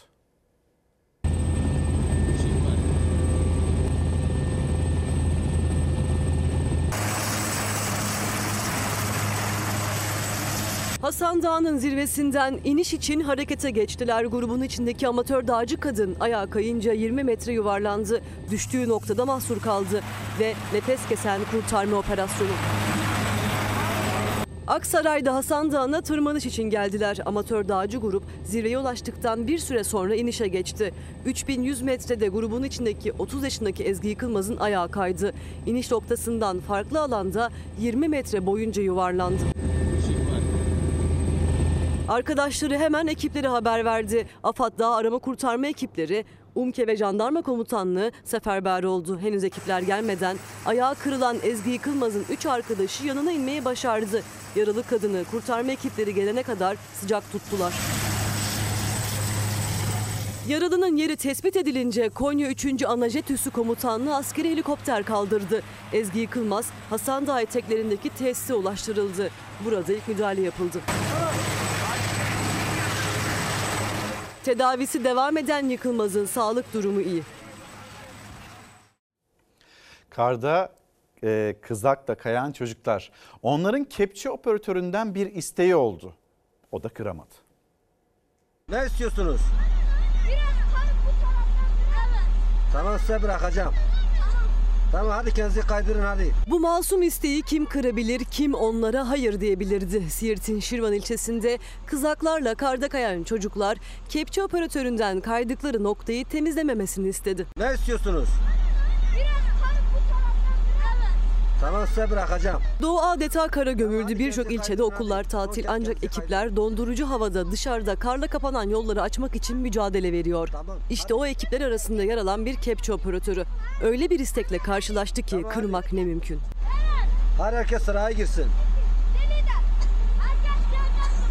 Yer Siirt'in Şirvan ilçesi. Siirt İl Özel İdaresi'ne bağlı kepçe operatörü karlı yolları temizliyordu. Karşısına kızakla kayan çocuklar çıktı. Operatörden zaman istediler. Onların mutluluğu karşısında bir süre o bölgeye dokunmadı operatör. Tamam, size bırakacağım. Tamam, hadi kendinizi kaydırın hadi. Son kez kendinizi kaydırın. Aralarındaki eğlenceli diyaloglar yürekleri ısıttı. Ortaya seyrine doyulmaz bu manzara çıktı. Herkes sıraya girsin.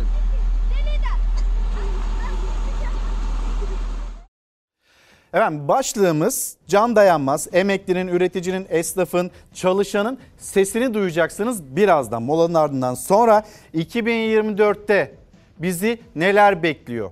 Emekli istediği zamma kavuşacak mı? iki yüz lira ilk tedavüle girdiğinde yüz otuz dört dolardı. Şimdi neye tekabül ediyor? Hepsini ve daha fazlasını az sonra Çalar Saat'te olacak. Misafirimiz de Deva Partisi Genel Başkanı Ali Babacan'la konuşacağız.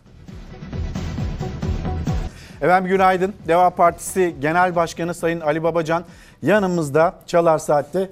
Günaydın efendim. Günaydın. Hoş geldiniz. Hoş bulduk. Teşekkür ediyorum. Bugün bizim başlığımız can dayanmaz. Bir taraftan yaşamış olduğumuz, yirmi gün sonra bir kez daha yaşamış olduğumuz şehitlerimizin acısı var.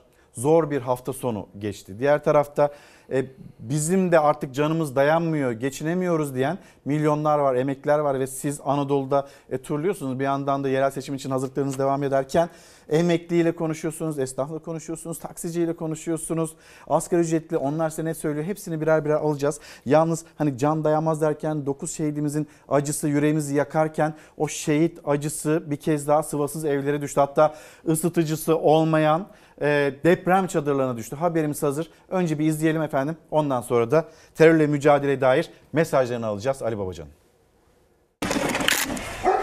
Burada kalıyorlar. Ne yapsınlar, çaresiz? Konteynerde zoba kuramazlar. Şehidimizin ailesinin çadırda yaşadığı iddiasıyla yapılan paylaşımlar gerçeği yansıtmamaktadır. Kahramanmaraşlı şehidimiz Müslüm Özdemir'in değerli ailesi bin yılın afetinden sonra kendilerine tahsis edilen konteyneri kendi istekleriyle depo olarak kullanma kararı alarak çadırda ikamet etmeye başlamış. Mehmet Özhaseki bugün kendi valisini yalanlıyor. Konteyner vermiştik, ısınma gerekçesiyle çadıra geçmişler, konteyneri de depo olarak kullanıyorlar diyor. Ev yok, konteyner var, konteyner buz gibi.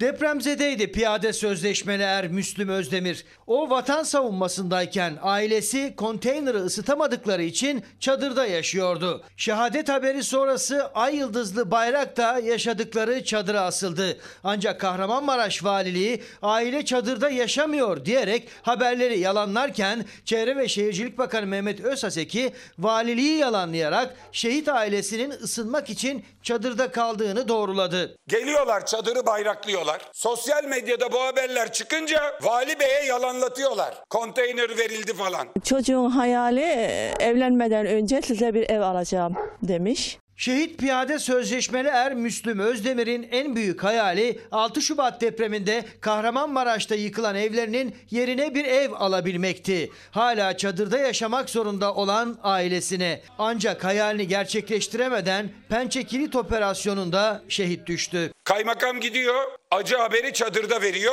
ama güvenlik toplantısı sarayda yapılıyor. Eşyaları buraya bıraktılar ama oraya ısıtacak bir şey yapamıyorlar. Mecbur zobayı burada kuruyorlar, burada kalacaklar. Yani burada ısınıyorlar, yani çaresizler. Kahramanmaraş'ta çadırlar tamamen kaldırılmış, depremzede vatandaşlarımız konteyner kentlere yerleştirilmiş ya da şahsi konteynerler kendilerine teslim edilmiştir. Kahramanmaraş valisi utanmadan diyor ki çadırda kalmıyordu diyor. Kahramanmaraş valiliği ailenin çadırda kaldığı haberlerini yalanladı ama aileye verilen konteynere soba kurulamıyordu. Soğuk kış gününde şehidin annesi, babası ve iki kız kardeşi ısınabilmek için çaresiz yeniden çadırda yaşamaya başladılar. Çevre ve Şehircilik Bakanı Mehmet Özhaseki de zaten valiliği yalanlayıp ailenin çadırda yaşadığını doğruladı. Aile diyor çadırda kalmıyor diyor ama Mehmet Özhaseki ne diyor? Konteynerde soba yakıp da ısınamadıkları için o çadırın içerisinde elektrikli sobayla ısınırız diyerek oraya gitmişler. Şehidimizin ailesinin tercihleri doğrultusunda isterlerse rezerv alanda konutumuz hazır, oradan vereceğiz.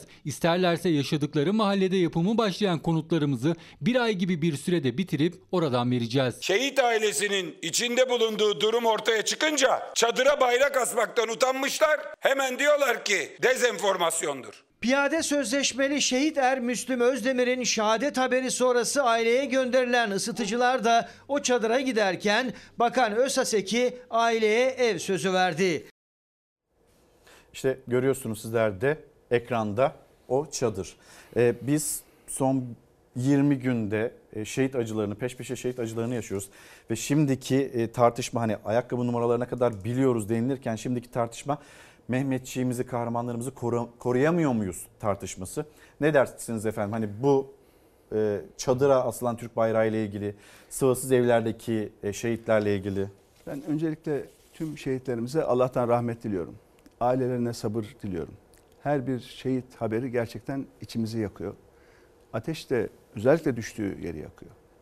Ama e, her nasılsa şehit haberleri geldiği zaman ve o evlere bayraklar asıldığı zaman bakıyoruz ki ateşin düştüğü evler ya damsız ya sıvasız. İşte son buradaki dokuz şehidimizin birisi de bir deprem çadırı. Ben Perşembe günü Islahiye'deydim. Nurdağ'daydım. Ve orada depremin üzerinden neredeyse bir yıl geçmiş olmasına rağmen hala konteynerlarda veya çadırlarda yaşayan vatandaşlarımızla oturdum, dertleştim. Depremin yaralarının şu anda belki yüzde üçü beşi ancak sarılmış durumda. bir yılda ancak yüzde üçü beşi sarılmış durumda. Geri kalan problem olduğu gibi ortada duruyor.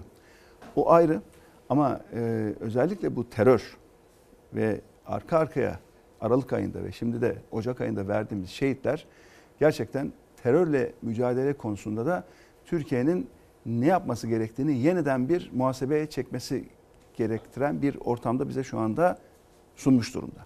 Ne demek istiyorum? Terörle mücadelede mutlaka kök sebeplere inmek gerekiyor. Terörle mücadelede mutlaka terör örgütünü yalnızlaştırmak gerekiyor. Oysa şu anda Türkiye'nin kendisi yalnızlaşmış durumda. Terör örgütünü yalnızlaştıracaksınız ki sadece Türkiye Cumhuriyeti değil, bölge ülkelerle, bölge hükümetlerle ve uluslararası kuruluşlarla beraber o örgütün varlık sebebini yok edip artık varlığına son vereceksiniz.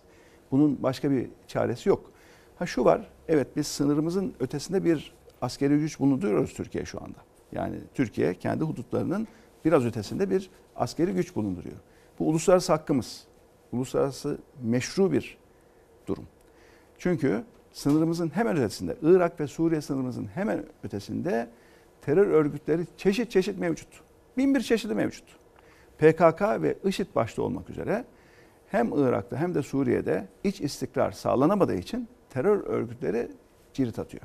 E, öylesine istikrarsız bir bölgede bizim sınırımızın ötesine geçip bir tampon bölge tabiri caizse oluşturup gelebilecek risklere karşı sınırlarımızı sınır ötesinden korumak bizim meşru hakkımız. Dolayısıyla Türk Silahlı Kuvvetleri'nin almış olduğu bu karar doğru bir karar. Hani deniyor ya niye sınır ötesinde asker falan? O olacak tabii. Ha burada askerimiz yeterince eğitimli mi? O operasyonel detaylarda acaba hatalar yapılıyor mu? İşte şimdi mesela bunların... İHA'lar, SİHA'lar, hı, karakollar, üst bölgeleri, evet, bu hava şartlarında üst bölgesinde Mehmetçiğin bulunması, bunlar tartışma konusu. Şimdi İHA, SİHA tabii çok önemli Türkiye'nin savunma sistemi açısından. Ben Dışişleri Bakanı iken bunu yaşadım. Kandil'e yapılan ilk operasyonlarda başka ülkelerin İHA'sına, SİHA'sına bağlı kaldığımız için operasyonların ne kadar zor olduğunu biliyordum. Dolayısıyla Türkiye'nin kendi milli kapasitesini bu konuda oluşturması çok önemli ama hani sis bastığında ya da e, hani görüş şartları düştüğünde İHA SİHA'ların tabii etkinliği de azalıyor yani. Sisin ötesini görme diye bir teknoloji şu anda görüntülü bir e, teknoloji yok şu anda. Dolayısıyla bütün bunların zorlukları var ama bunlarla alakalı eğer soru işaretleri varsa yani askerlerimiz yeterince eğitimli mi veya e, operasyonel açıdan başka alternatifler olabilir miydi? Bunun da tartışılması gereken yer Türkiye Büyük Millet Meclisi çatısı altında. Orada biliyorsunuz bir Güvenlik ve İstihbarat Komisyonu var. Genel kurul var ve bunların kapalı oturumlar yapması mümkün. Tabii ki ve bu yarın olacak. E, bir bu, bilgilendirme olacak. Genel kurulda bir bilgilendirme ama tabii takdir ederseniz genel kuruldaki bilgilendirmenin de sınırları olacaktır. Çünkü e, ne de olsa e, bu askeri sır niteliğindeki bilgilerin terör örgütleri tarafından öğrenilmesi e, arzu edilen bir şey olmaz. Yani o mücadelede o askeri sır kısmının da tutması gerekir. Ki ben sekiz sene Milli Güvenlik Kurulu üyeliği yaptım bu ülkede. Tam sekiz yıl ülkenin bütün gizli ne kadar dosyası varsa terörle mücadele, dış güvenlik, istihbarat onların hepsi önümüzden geldi geçti. Dolayısıyla hassasiyetleri bilen bir insanım. Komutanlarımızın ne kadar çaba gösterdiğini, tek bir şehit haberi geldiğinde bile komutanlarımızın nasıl o yüreğinin dağlandığını ben bizzat gördüm. Kara Kuvvetleri Komutanımız, Deniz Kuvvetleri Komutanımız, Hava Kuvvetleri, Jandarma, Genelkurmay Başkanları bunların ne kadar aslında hani bir yandan tabii talimat verecek, emir verecek ama bir yandan da şehit haberleri geldiğinde ne kadar üzüldüklerini gayet iyi biliyorum.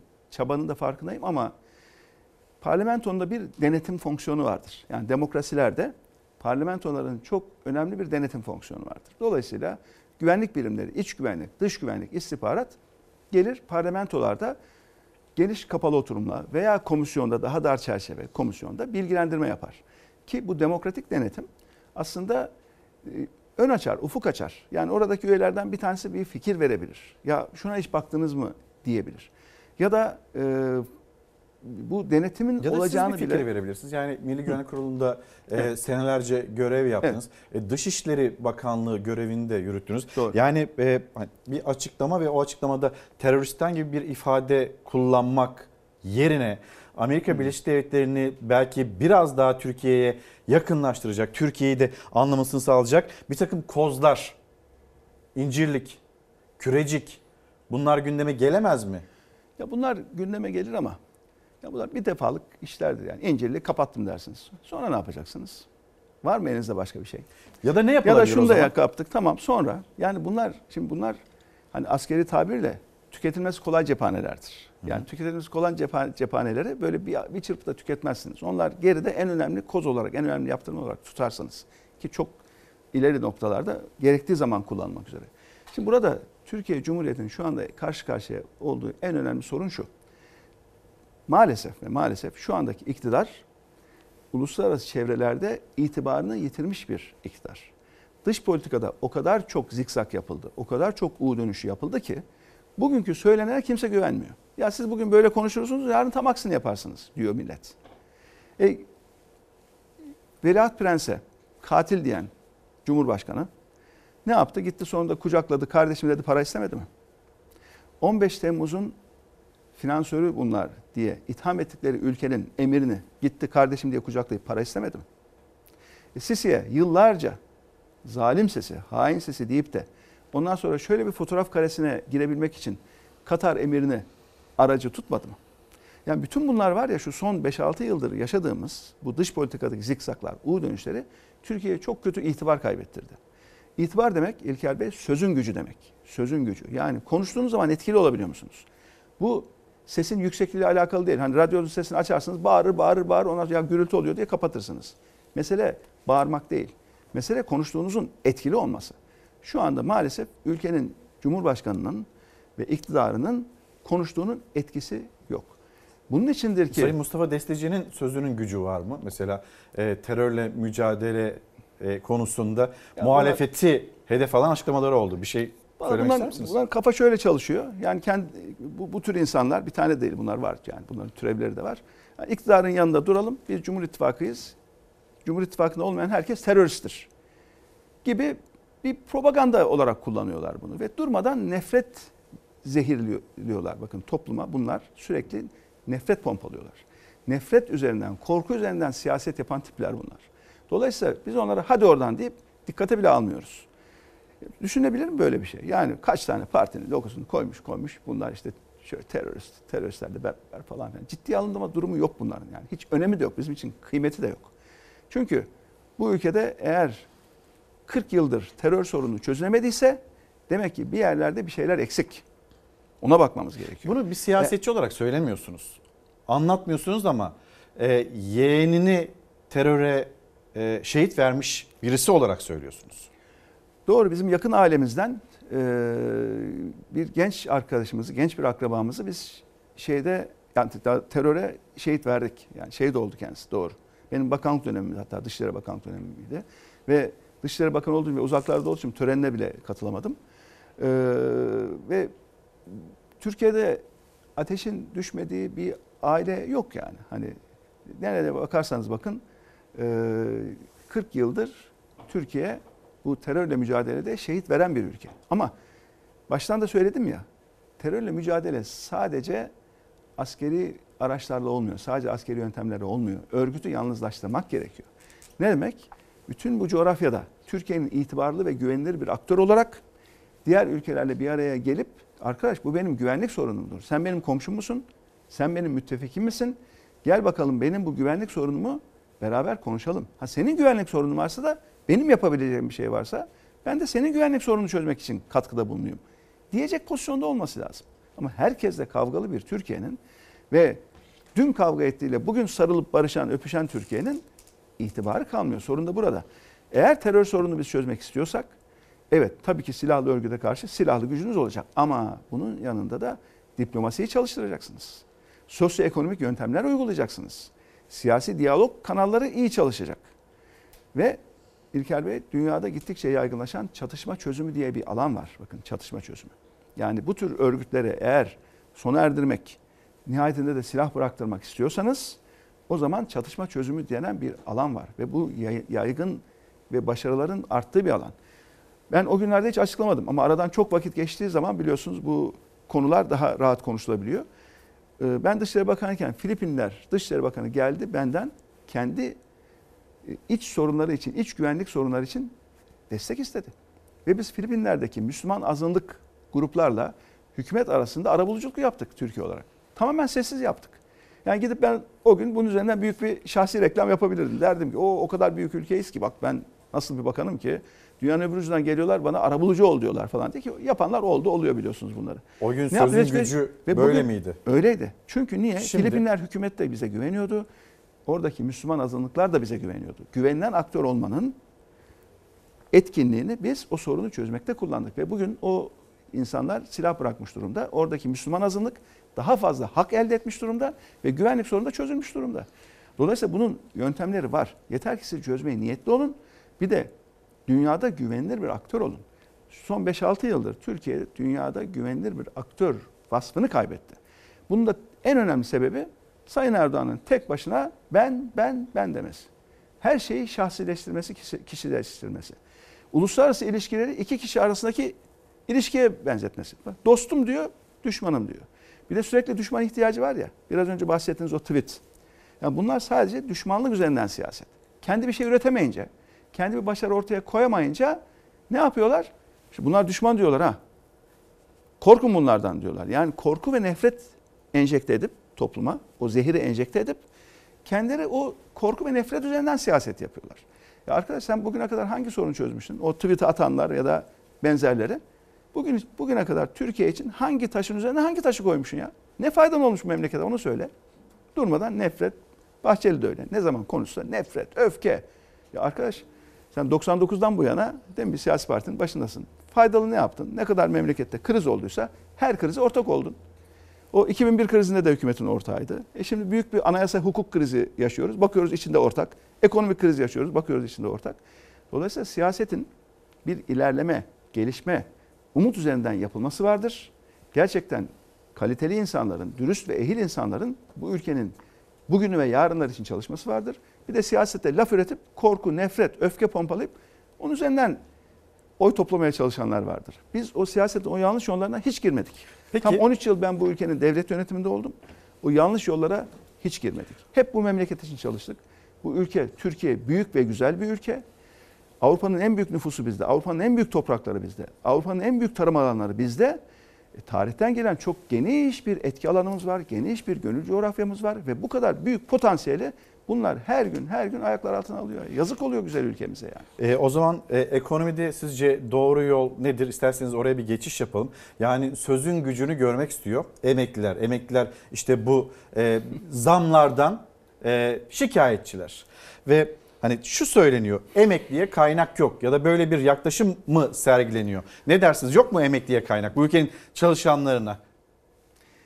Kaynağın nereye dağıtıldığına bağlı İlker Bey. Nereye ben, dağıtılıyor ben o zaman emekliye verilmiyorsa? on bir yıl bu ülkenin ekonomisinin başında oldum. on bir tane bütçeyi hazırlayan ekibin başında durdum.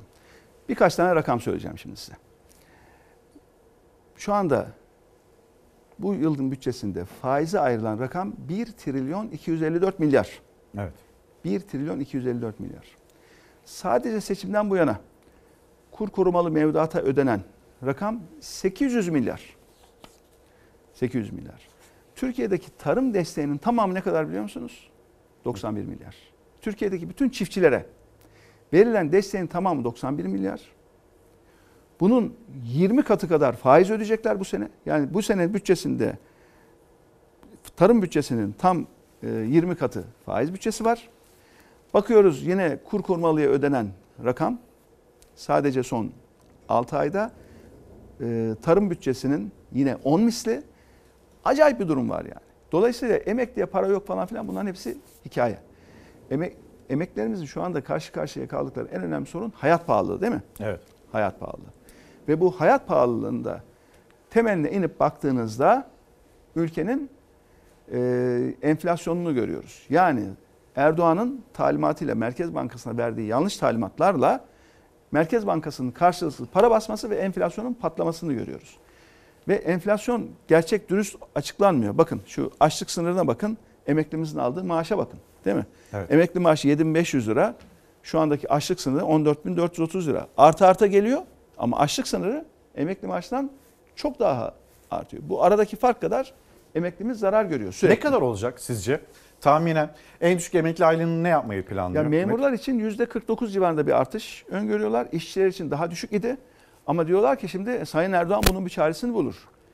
Ya seksen beş milyonluk ülkede sizin hiç kurumunuz yok mu Allah aşkına? Yani hiç sivil toplum kuruluşunuz yok mu? Maliye Bakanlığınız yok mu? Hazine Bakanlığınız yok mu? Ekonomik kurum yok mu ki tek bir kişiden medet umuyorsunuz ya? Yani o dönemlerde hiç duyuyor muydunuz? Benim ekonominin başında olduğum dönemlerde ya dur bakalım başbakan bir çaresini bulur. Çareyi biz buluyorduk. Kadrolar açıklamayı buluyordu. Bırakıyordunuz siz Erdoğan'a. Bazen, bazen. Gerektiği zaman. Çoğu zaman onu da biz yapıyorduk. Ama o dönemki hatırlayalım enflasyon tek haneye düştüğü için neleri konuşuyorduk? yüzde iki artı iki buçuk mu? yüzde iki buçuk artı üç mü? Bunları konuşuyorduk. Tek haneye düştüğü dönemlerde enflasyonu biliyorsunuz. Az önce Merkez Bankası dediniz. Verilen talimatlar, işte yakılan dolarlar. Ee, evet. Merkez Bankası başkanı, yeni başkanı performansını nasıl buluyorsunuz? Sonra e, Mehmet Şimşek mesela iki bin yirmi üç karnesi nasıl?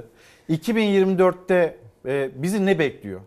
Ali Babacan nasıl öngörüyor? Valla şimdi seçimlerden bu yana bakın. Faiz yüzde sekiz buçuktan çıkmış kırk iki buçuğa seçimden sonra. Yaptıkları ne? Faiz artırmak. Seçimlerden sonra kur, bir de dolar kuru grafimizin olması lazım arkadaşlar. Hızlı hızlı gösteriyorsunuz madem. seksen biri şöyle rejiden isteyebilirsek seksen birin olduğu grafiği. Yani seçimlerden bu yana dolar kuru on sekiz liradan çıkmış otuz liraya. Ve e, ne dedi Sayın Şimşek göreve geldikten sonra? Kuru baskı altında tutmuşlar dedi. Bakın evet. Seçime kadar görüyor musunuz? Döviz kurunu buralarda tutuyorlar. Seçimden sonra basamak basamak basamak yükseliyor. Nerede duracağını Allah bilir. Seçimden sonra yapılan tek şey zam, faiz artışı, kur artışı. Ve bir de enflasyon şeyimiz var arkadaşlar. Enflasyon grafiğinde bir gösterelim ama hangisi olduğunu numarasını da hemen alayım. Söyleyeyim. yetmiş nolu grafik. yetmiş nolu grafiğe bakalım. Bakın. Bu neyi gösteriyor biliyor musunuz? ENAK, Bağımsız Araştırma Kuruluşu, ENAK'ın enflasyonuyla TÜİK enflasyonunu gösteriyor. Evet. Gerçek halkın enflasyonu kırmızı. Bu halkın enflasyonu, bağımsız. Mavi de TÜİK enflasyonu. Yani sistematik olarak TÜİK enflasyonu gerçeğinden düşük açıklıyor. ENAK'ı bırakalım İstanbul Ticaret Odası ya. Şimdi İstanbul Ticaret Odası'nın açıkladığı e, enflasyon giyim enflasyonu, var. Onun grafiği yok, bu, bu durabilir. yüzde yüz on dört. İstanbul Ticaret Odası demiş ki bir yılda giyim fiyatları, giydiğimiz her şeyin fiyatları yüzde yüz on dört artmış diyor. ENAK yüzde yüz yedi artmış diyor. TÜİK'in açıkladığı rakam yüzde kırk bir. Sorunun da tam özünde bu var. Çünkü emeklerimize maaş zammı TÜİK'in açıkladığı bu makyajlı düşürülmüş enflasyon kadar veriliyor. Yani şu memurlara ve memur emeklerine verilen yüzde kırk dokuz zam var ya o evet. TÜİK baz alınarak veriliyor. Halbuki gerçek enflasyon yüzde yüz'ün üzerinde. Fakirleşme de buradan kaynaklanıyor. Yapılması gereken oran da bu. Tabii. Ben hangi şehre gidersem gideyim ki geçen hafta beş günde altı ayrı şehre gittim.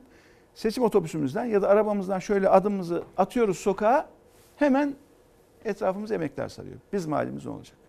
yedi bin beş yüz lira maaş alıyorum. Ben ev kirasını artık ödeyemiyorum. Bırakın gıdayı mıdaya temel barınma ihtiyacını insanlar karşılamıyor bu parayla. Özünde de özünde de ne var? TÜİK'in doğru rakamları açıklamaması var. Ve maalesef ben çok üzüldüm ki bizim kendi çalışma ekibimizde yıllarca görev alan arkadaşlar, Mehmet Şimşek olsun, Cevdet Yılmaz olsun, benim yakın çalışma, evet. çalışma ekibimdeydi o arkadaşlar. Şimdi, Merkez Bankası şimdi Başkanı, hani mesela onun Merkez Bankası Başkanı geldi yurt dışından Merkez Bankası Başkanı oldu. Şimdi bu arkadaşların yapması gereken ilk iş önce şu TÜİK'in verileri doğru açıklamasını sağlamaktı. Ya siz yıllardır gerçek enflasyonu gizleyen, ta o damadın ekonomi bakanlığından bu yana, gerçek enflasyonu kapatan, vatandaşın gözünün içine baka baka yalan söyleyen bir TÜİK'in yönetimini değiştirmezseniz, gerçek enflasyonu açıklamazsanız güveni sağlayamazsınız ya. Güven sağlamayınca da ekonomi düzelmez. Çünkü ekonomiyi düzeltmenin kökü güvendir, güven. Güven olmayınca olmaz. Şimdiki faizin bulunduğu yeri de aslında e, doğru bulmayan, böyle değerlendirenler var. Yani daha faizin de ilerleyeceği, gideceği yönünde iddialar var iki bin yirmi dört faiz, yılında. Faiz sekiz buçuktan kırk iki buçuğa çıktı. Ne, ne, diyor, ne diyorlar? Biz enflasyonu düşürmek için faizi artırdık diyorlar. E hangi enflasyon? Eğer düşürmek istediğiniz TÜİK'in enflasyonuysa hiç çaba göstermesinler vallahi. Cumhurbaşkanı'na söylesinler, TÜİK'in başındaki arkadaşı arasın, düşür şu enflasyonu deşin. TÜİK hemen hay hay der, düşürür yani. Bakarsınız ay ay enflasyon düşüyor. Eğer TÜİK'in açıkladığı enflasyonla mücadele edecek diyorlarsa onun bir faydası yok. Anlamsız. Nasıl çünkü bir yıl olacak? Yalan bir rakam, yanlış bir rakam yani. iki bin yirmi dörtte siz ne bekliyorsunuz? Dolar ne olacak mesela? iki bin yirmi dörtte dolar mesela ne olacak? Bir dolarla ilgili de bir rakam söyleyeyim tamam. İlker Bey. Şu anda e, damattan bu yana, evet. birinci damattan bu yana e, toplam Merkez Bankası'nın satmış olduğu döviz rakamı bizim hesaplarımıza göre üç yüz seksen dört milyar dolar uğraştı. üç yüz seksen dört milyar dolarlık Merkez Bankası bir döviz satışı yaptı. Ve bunun tamamı kapalı, tamamı gizli. yedi ay oldu seçimden bu yana yeni ekonomi yönetimi, yeni Merkez Bankası Başkanı hala bunu gizliyor. Ya biz diyoruz ki arkadaş, sen Merkez Bankası olarak her gün piyasalara ne kadar sattığını açıkla. on bir yıl ekonomi başında olduğunu söylemiştim değil mi? Evet. Bütün o dönemde Merkez Bankası'nın toplam döviz satışı ne kadar biliyor musunuz? Ne kadar? sekiz buçuk milyar dolar. Tamamında sekiz buçuk milyar dolar. Hepsi şeffaf. Ya üç milyon dolar Merkez Bankası döviz satmış. Web sitesini açıklamış. Ve o orada hala duruyor. Yani açın Merkez Bankası'nın web sitesine bakın. üç milyon dolarlık satış var. elli milyon dolarlık satış var. Bütün o sürede on bir yılda, on üç yılda sekiz buçuk milyar doları biz şeffaf yapmışız. üç yüz seksen dört milyar dolarlık satışı Merkez Bankası gizli kapaklı yapıyor.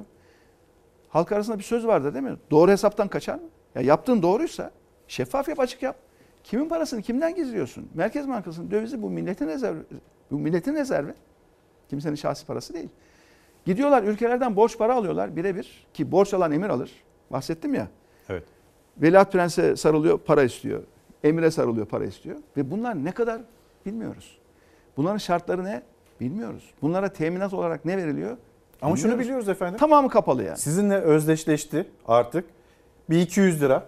iki yüz lira çıkarttığınızda, tedaviye ilk girdiğinde kaç evet. dolardı o iki yüz lira? yüz otuz, yüz otuz bir. Evet, hemen ee, cebimde. Evet. İşte o değeri, iki yüz lira. Gittikçe, şimdi ne kadar bu iki yüz lira? Bu iki yüz lira ilk çıktığında yüz otuz dört dolar ediyordu. yüz otuz dört dolar. Şu anda altı küsür dolar ediyor. altı altmış. altı virgül altmış civarında.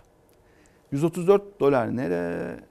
altı dolar nere? E nereye gitti bu? Yani vatandaşımızın, dolar hani vatandaşımızın, yaklaşık. Vatandaşımızın cebindeki yüz otuz dört doların yüz yirmi dolara çalınmış. Peki para nereye gitmiş? Bu para bir avuç, bir avuç insana gitmiş. Kimdir bunlar? Bunlar zaten hali vakti yerinde olan, zaten parası olan insanlar. Ve bunun da nereden görüyoruz İlker Bey nereye gittiğini? Bakın bir de seksen nolu grafik, fazla da rakama boğmak istemiyorum ama. Hemen bir hani seksen nolu grafikten de bakalım. Rakamlarla konuşmak gerekiyor. Evet. Çünkü herkes her şeyi konuşur da bakın. Bu milli gelirden alınan pay. iki bin on dokuzdan iki bin yirmi ikiye. Üstteki çizgi sermaye, alttaki çizgi iş gücü. Yani toplam refah, toplam bütün ülkenin gelirinden sermaye ne kadar pay almış, iş gücü ne kadar pay almış. Sermayenin aldığı pay, yani parası olanın aldığı pay yüzde kırk yediden yüzde elli beşe çıkmış. Yükselmiş. İş gücünün aldığı pay yüzde otuz beşten yüzde yirmi altıya düşmüş. İş gücü ne demek? Bileğinin gücüyle, alnının teriyle helalinden kazanan insanlar demek. Evet. İş gücü demek asgari ücretli demek. İş gücü demek bütün özel sektörde çalışanlar demek. İş gücü demek aynı zamanda maaşlı geçinen herkes demek. Dolayısıyla ne olmuş? Bu paranın içinden o çalınan paralar zaten parası olana verilmiş. Bahsettim ya Merkez Bankası kur korumalıya sekiz yüz milyar lira bastı, para bastı diye. Ve bunu karşılıksız basıyor. Kur korumalı mevduata Merkez Bankası'nın ödediği rakam karşılıksız basılan para. E siz karşılıksız para basıp da bunu öderseniz o zaman enflasyon bitmez ki bu ülkede. Yani rahmetli Özal ne demiş? Bir de bir gazete küpürü var, yetmiş altı nolu görsel. Onu da bir şey yapabilirsek. Rahmetli Özal bakın. Kendini uyanık sananların bulunduğu dalavere yöntemi diyor. Ne için söylüyor bunu? Kur korumalı mevduat, Kur korumalı mevduat için. Eskiden adı bunu D Ç M'ydi. Dövize çevrilir mevduat. Aşağı yukarı aynısı. Rahmetli bunu ortadan kaldırıyor kur korumalıyı o zaman. Ve diyor ki daha önceki yönetimler yapmış ama diyor bu enflasyonun en önemli sebebidir diyor bu ülkede diyor. Gençlere vasiyetimdir diyor. Bir daha bu ülkeyi yanlış yollara sokmayın diyor. Ve sözü bu mu? Kendini uyanık sananların günün, bulduğu dalavere yöntemi. O günkü gazete küpürü bu.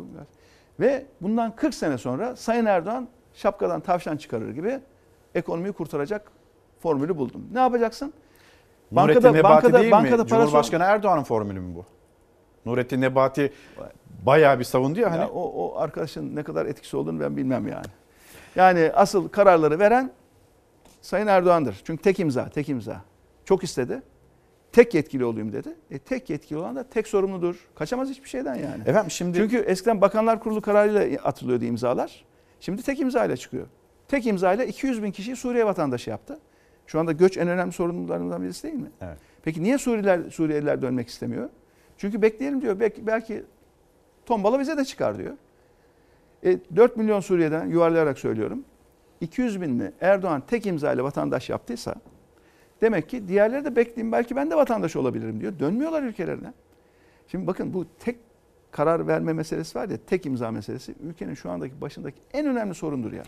Onun için biz parlamenter sistem dedik. Onun için biz bütün bunları hazırladık, değil mi? Peki. Bak, benden başka gösteren de yok artık bunları. Ha.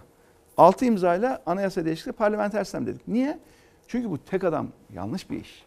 Bizim örfümüzde, adetimizde, inancımızda ve evrensel düzgün yönetim sisteminde tabii istişare esastır. Masa kalmadı, altılı masa gitti. Muhalefet biz, biz yerel seçimlerde... Biz arkasındayız ha, hepsinin arkasındayız. Attığınız imzanın yani arkasındasınız. Arka, ama tabii ki seçime, seçime yalnız giriyoruz ama biz. Yani seçime Deva Partisi... O zaman seçim gündemiyle anda... tamamlayalım efendim. Yerel, yerel seçimlerde evet. Eğer muhalefet, Deva Partisi, işte e, Cumhur İttifakı dışındaki partiler evet. başarılı olamazsa bir... Ekonomi, dolar nereye gider? Birinci sorum bu olsun. İkinci sorum, e, adaylarınızı açıklıyorsunuz. İstanbul'u ve Ankara'yı boş bıraktınız. E, burada da aday açıklayacak mısınız? Şimdi biz Türkiye'nin, sarı kart ve kırmızı kart biz, da biz var galiba yanınızda. Biz, biz Onu da isterseniz Türkiye'nin, gösterin. Biz Türkiye'nin e, her yerinde kendi adaylarımızla seçime girme kararı aldık. otuz büyükşehir, elli bir il, dokuz yüz yirmi iki ilçe, üç yüz seksen dokuz tane belde. Ve şu ana kadar biz dört büyükşehir adayımızı, dokuz il adayımızı, yüzün üzerinde de ilçe adayımızı açıkladık. Ama sadece aday meselesi değil, biz en hazır partiyiz. Çünkü bundan tam iki sene önce yerel yönetimler ve şehircilik eylem planımızda, belediyecilik anlayışımızı bütün detaylarıyla ortaya koyduk. Bizden başka böyle bir çalışması olan yok İlker Bey. Deprem bir mesele. Depremle ilgili bütün çalışmalarımızı yaptık. Mesele deprem yönetimimiz. Her şeyle, her şeyle, sayfalar dolusu. Her şeyle hazırız, kadrolarla hazırız. Yetmedi. Biz ne diyoruz belediyelerde? Sadece etkin ve düzgün yönetmeden bahsetmiyoruz. Aynı zamanda etik kurallara uygun bir belediyecilikten bahsediyoruz. Türkiye'de bir ilki gerçekleştirdik ve belediye başkanlarımız için etik kurallar bildirgesi hazırladık. Buna imza atacaklar. Bizim belediye başkan adaylarımızın hepsi öncelikle buna imza atıyor. üç sayfalık bildirgeye ve ondan sonra adayımız oluyor. Bu ne demek? Belediye başkanı seçildiği anda sadece mevcut o esnek kanunlara göre değil, bizim koyduğumuz ahlaki kurallara göre belediyeyi yöneteceklerini de taadüyle işe başlıyorlar. Dolayısıyla bu Türkiye'de ilk, kimsenin aklına gelmemiş öyle bir şey. Ben hayret ediyorum. Çünkü belediye deyince akla ilk ne geliyor? Rant. Belediye deyince akla ilk ne geliyor? Haksız kazanç, eş dost ak akrabayı kayırma. E bu, bu yönde adımı evet. da siz attınız. Evet. E arkadaşlarım tabii da uyarıyor benim son iki dakika ha, son diye. Son hemen ben tamamlayayım e, seçimlerle alakalı. Bu seçimler dediğiniz gibi çok önemli. Çünkü belediye başkanlarımızı seçeceğiz ama bu seçimler aynı zamanda merkezi hükümeti de bir uyarma seçimi. Yani vatandaşlarımız eğer hükümetten memnun değilse, iktidardan memnun değilse vereceği oyla sadece belediye başkanını seçmeyecek, aynı zamanda iktidarı uyaracak. Yani biz diyoruz ki bu yerel seçimler aynı zamanda mevcut iktidara bir sarı kart gösterme seçimi diyoruz. Eğer memnun değilseniz, bir önceki seçimlerde Sayın Erdoğan'a destek vermiş olabilirsiniz. İktidar partilerine destek vermiş olabilirsiniz. Ama eğer memnun değilseniz memnuniyetsizliğinizi gelin bu seçimlerde vereceğiniz oylarla da gösterin diyoruz. Yani iktidara bir sarı kart gösterin. Aklını başına al. Yanlış yoldasın. Hata yapıyorsun. Mesajını bu seçimlerle ver diyoruz. Bu seçimlerin dolayısıyla iki tane önemli amacı var. Bir, belediye başkanlarını seçmek, belediye meclislerini seçmek ama aynı zamanda da iktidara sarı kart göstermek. Biz hazırız. Kırmızı kart da var mı? Tertemiz. O genel seçimlerde. Genel, yani seçimlerde. Genel seçim. Çünkü iktidarı şu anda değiştirmek, onun için onu saklıyoruz. Genel seçimlerde de çalışmalarınızın kırmızı, içinde de tabii, kırmızı tabii. kart bulunuyor. E şimdiden, şimdiden her şey hazır. Türkiye'nin devası hazır. Yani biz ülkenin başına geldiğimiz anda eğitimden, sağlığa, hukuktan, adaletten, ekonomiye, güvenlikten, terörle mücadeleye bakın. Her şey var. Ve bizden hazırlıkta da hiçbir siyasi parti yok. Varsa hazırlığı getirsin koysun diyorum. Yok çünkü. Kısacık hemen bir yanıt alayım çünkü mı? Biz biz devlet yönetim tecrübesine sahip insanlarız. Hı hı. Bakın çok önemli fark. Dışarıdan ahkam kesmek kolay. on bir yıl ekonominin başında olmuş bir insanım ben. Kadromuzda devlet tecrübesi olan çok insanımız var. Bir işi biliyoruz ve üstelik testten geçmişiz. İyi işler yapmışız, temiz yönetmişiz ve çok şükür bunca yıldan sonra alnımız ak, başımız dik, vatandaşımızın karşısındayız. Onun için rahatız yani. Efendim Kısacık yanıt istiyorum. İstanbul'da Ekrem İmamoğlu'nu destekleyecek misiniz? Ankara'da Mansur Yavaş'ı destekleyecek misiniz? Kısa bir yanıt. Ankara'da da İstanbul'da da kendi adaylarımızla seçime giriyoruz. Bizim adaylarımızın amacı da seçimi kazanmak. Biz kazanmak için seçime giriyoruz. Kazanamadığımız yerlerde bizim adaylarımızın varoluşu kime yarar, kime yaramaz? Kime kazandırır, kime kaybettirir? O ayrı bir hesap. Ama bizim amacımız kendi adaylarımızla girmek ve seçimi kazanmak. Efendim çok sağ olun. Bir sorunun yanıtını alamadım ama sürem de bitti. Şunu istiyorum. Ee, eğer muhalefet başaramazsa, kazanamazsa yerel seçimde dolar bugün bulunduğu yerden nereye kadar gider? Yine kısacık bir yanıt. E, keyfilik aynen devam eder. Bizim bütün bu çalışmaları yapmamız, Ali Babacan ve ekibinin bir muhalefet partisi açısından var oluşu, seçimlerden sonra Erdoğan'ı bazı kararlarında etkiledi. Niye Ali Babacan'ın yakın çalışma arkadaşlarını ekonominin başına getirdi? Biz var olmasak, sapasağlam bir iddiayla ortada olmasak bunu yapar mıydı? Demek ki yerel seçimlerde verilecek karar, hükümetin o sarı kartı görmesi bundan sonraki adımlarında da daha dikkatli olmasını sağlar. Rasyonelite çizgisinden uzaklaşmasını evet.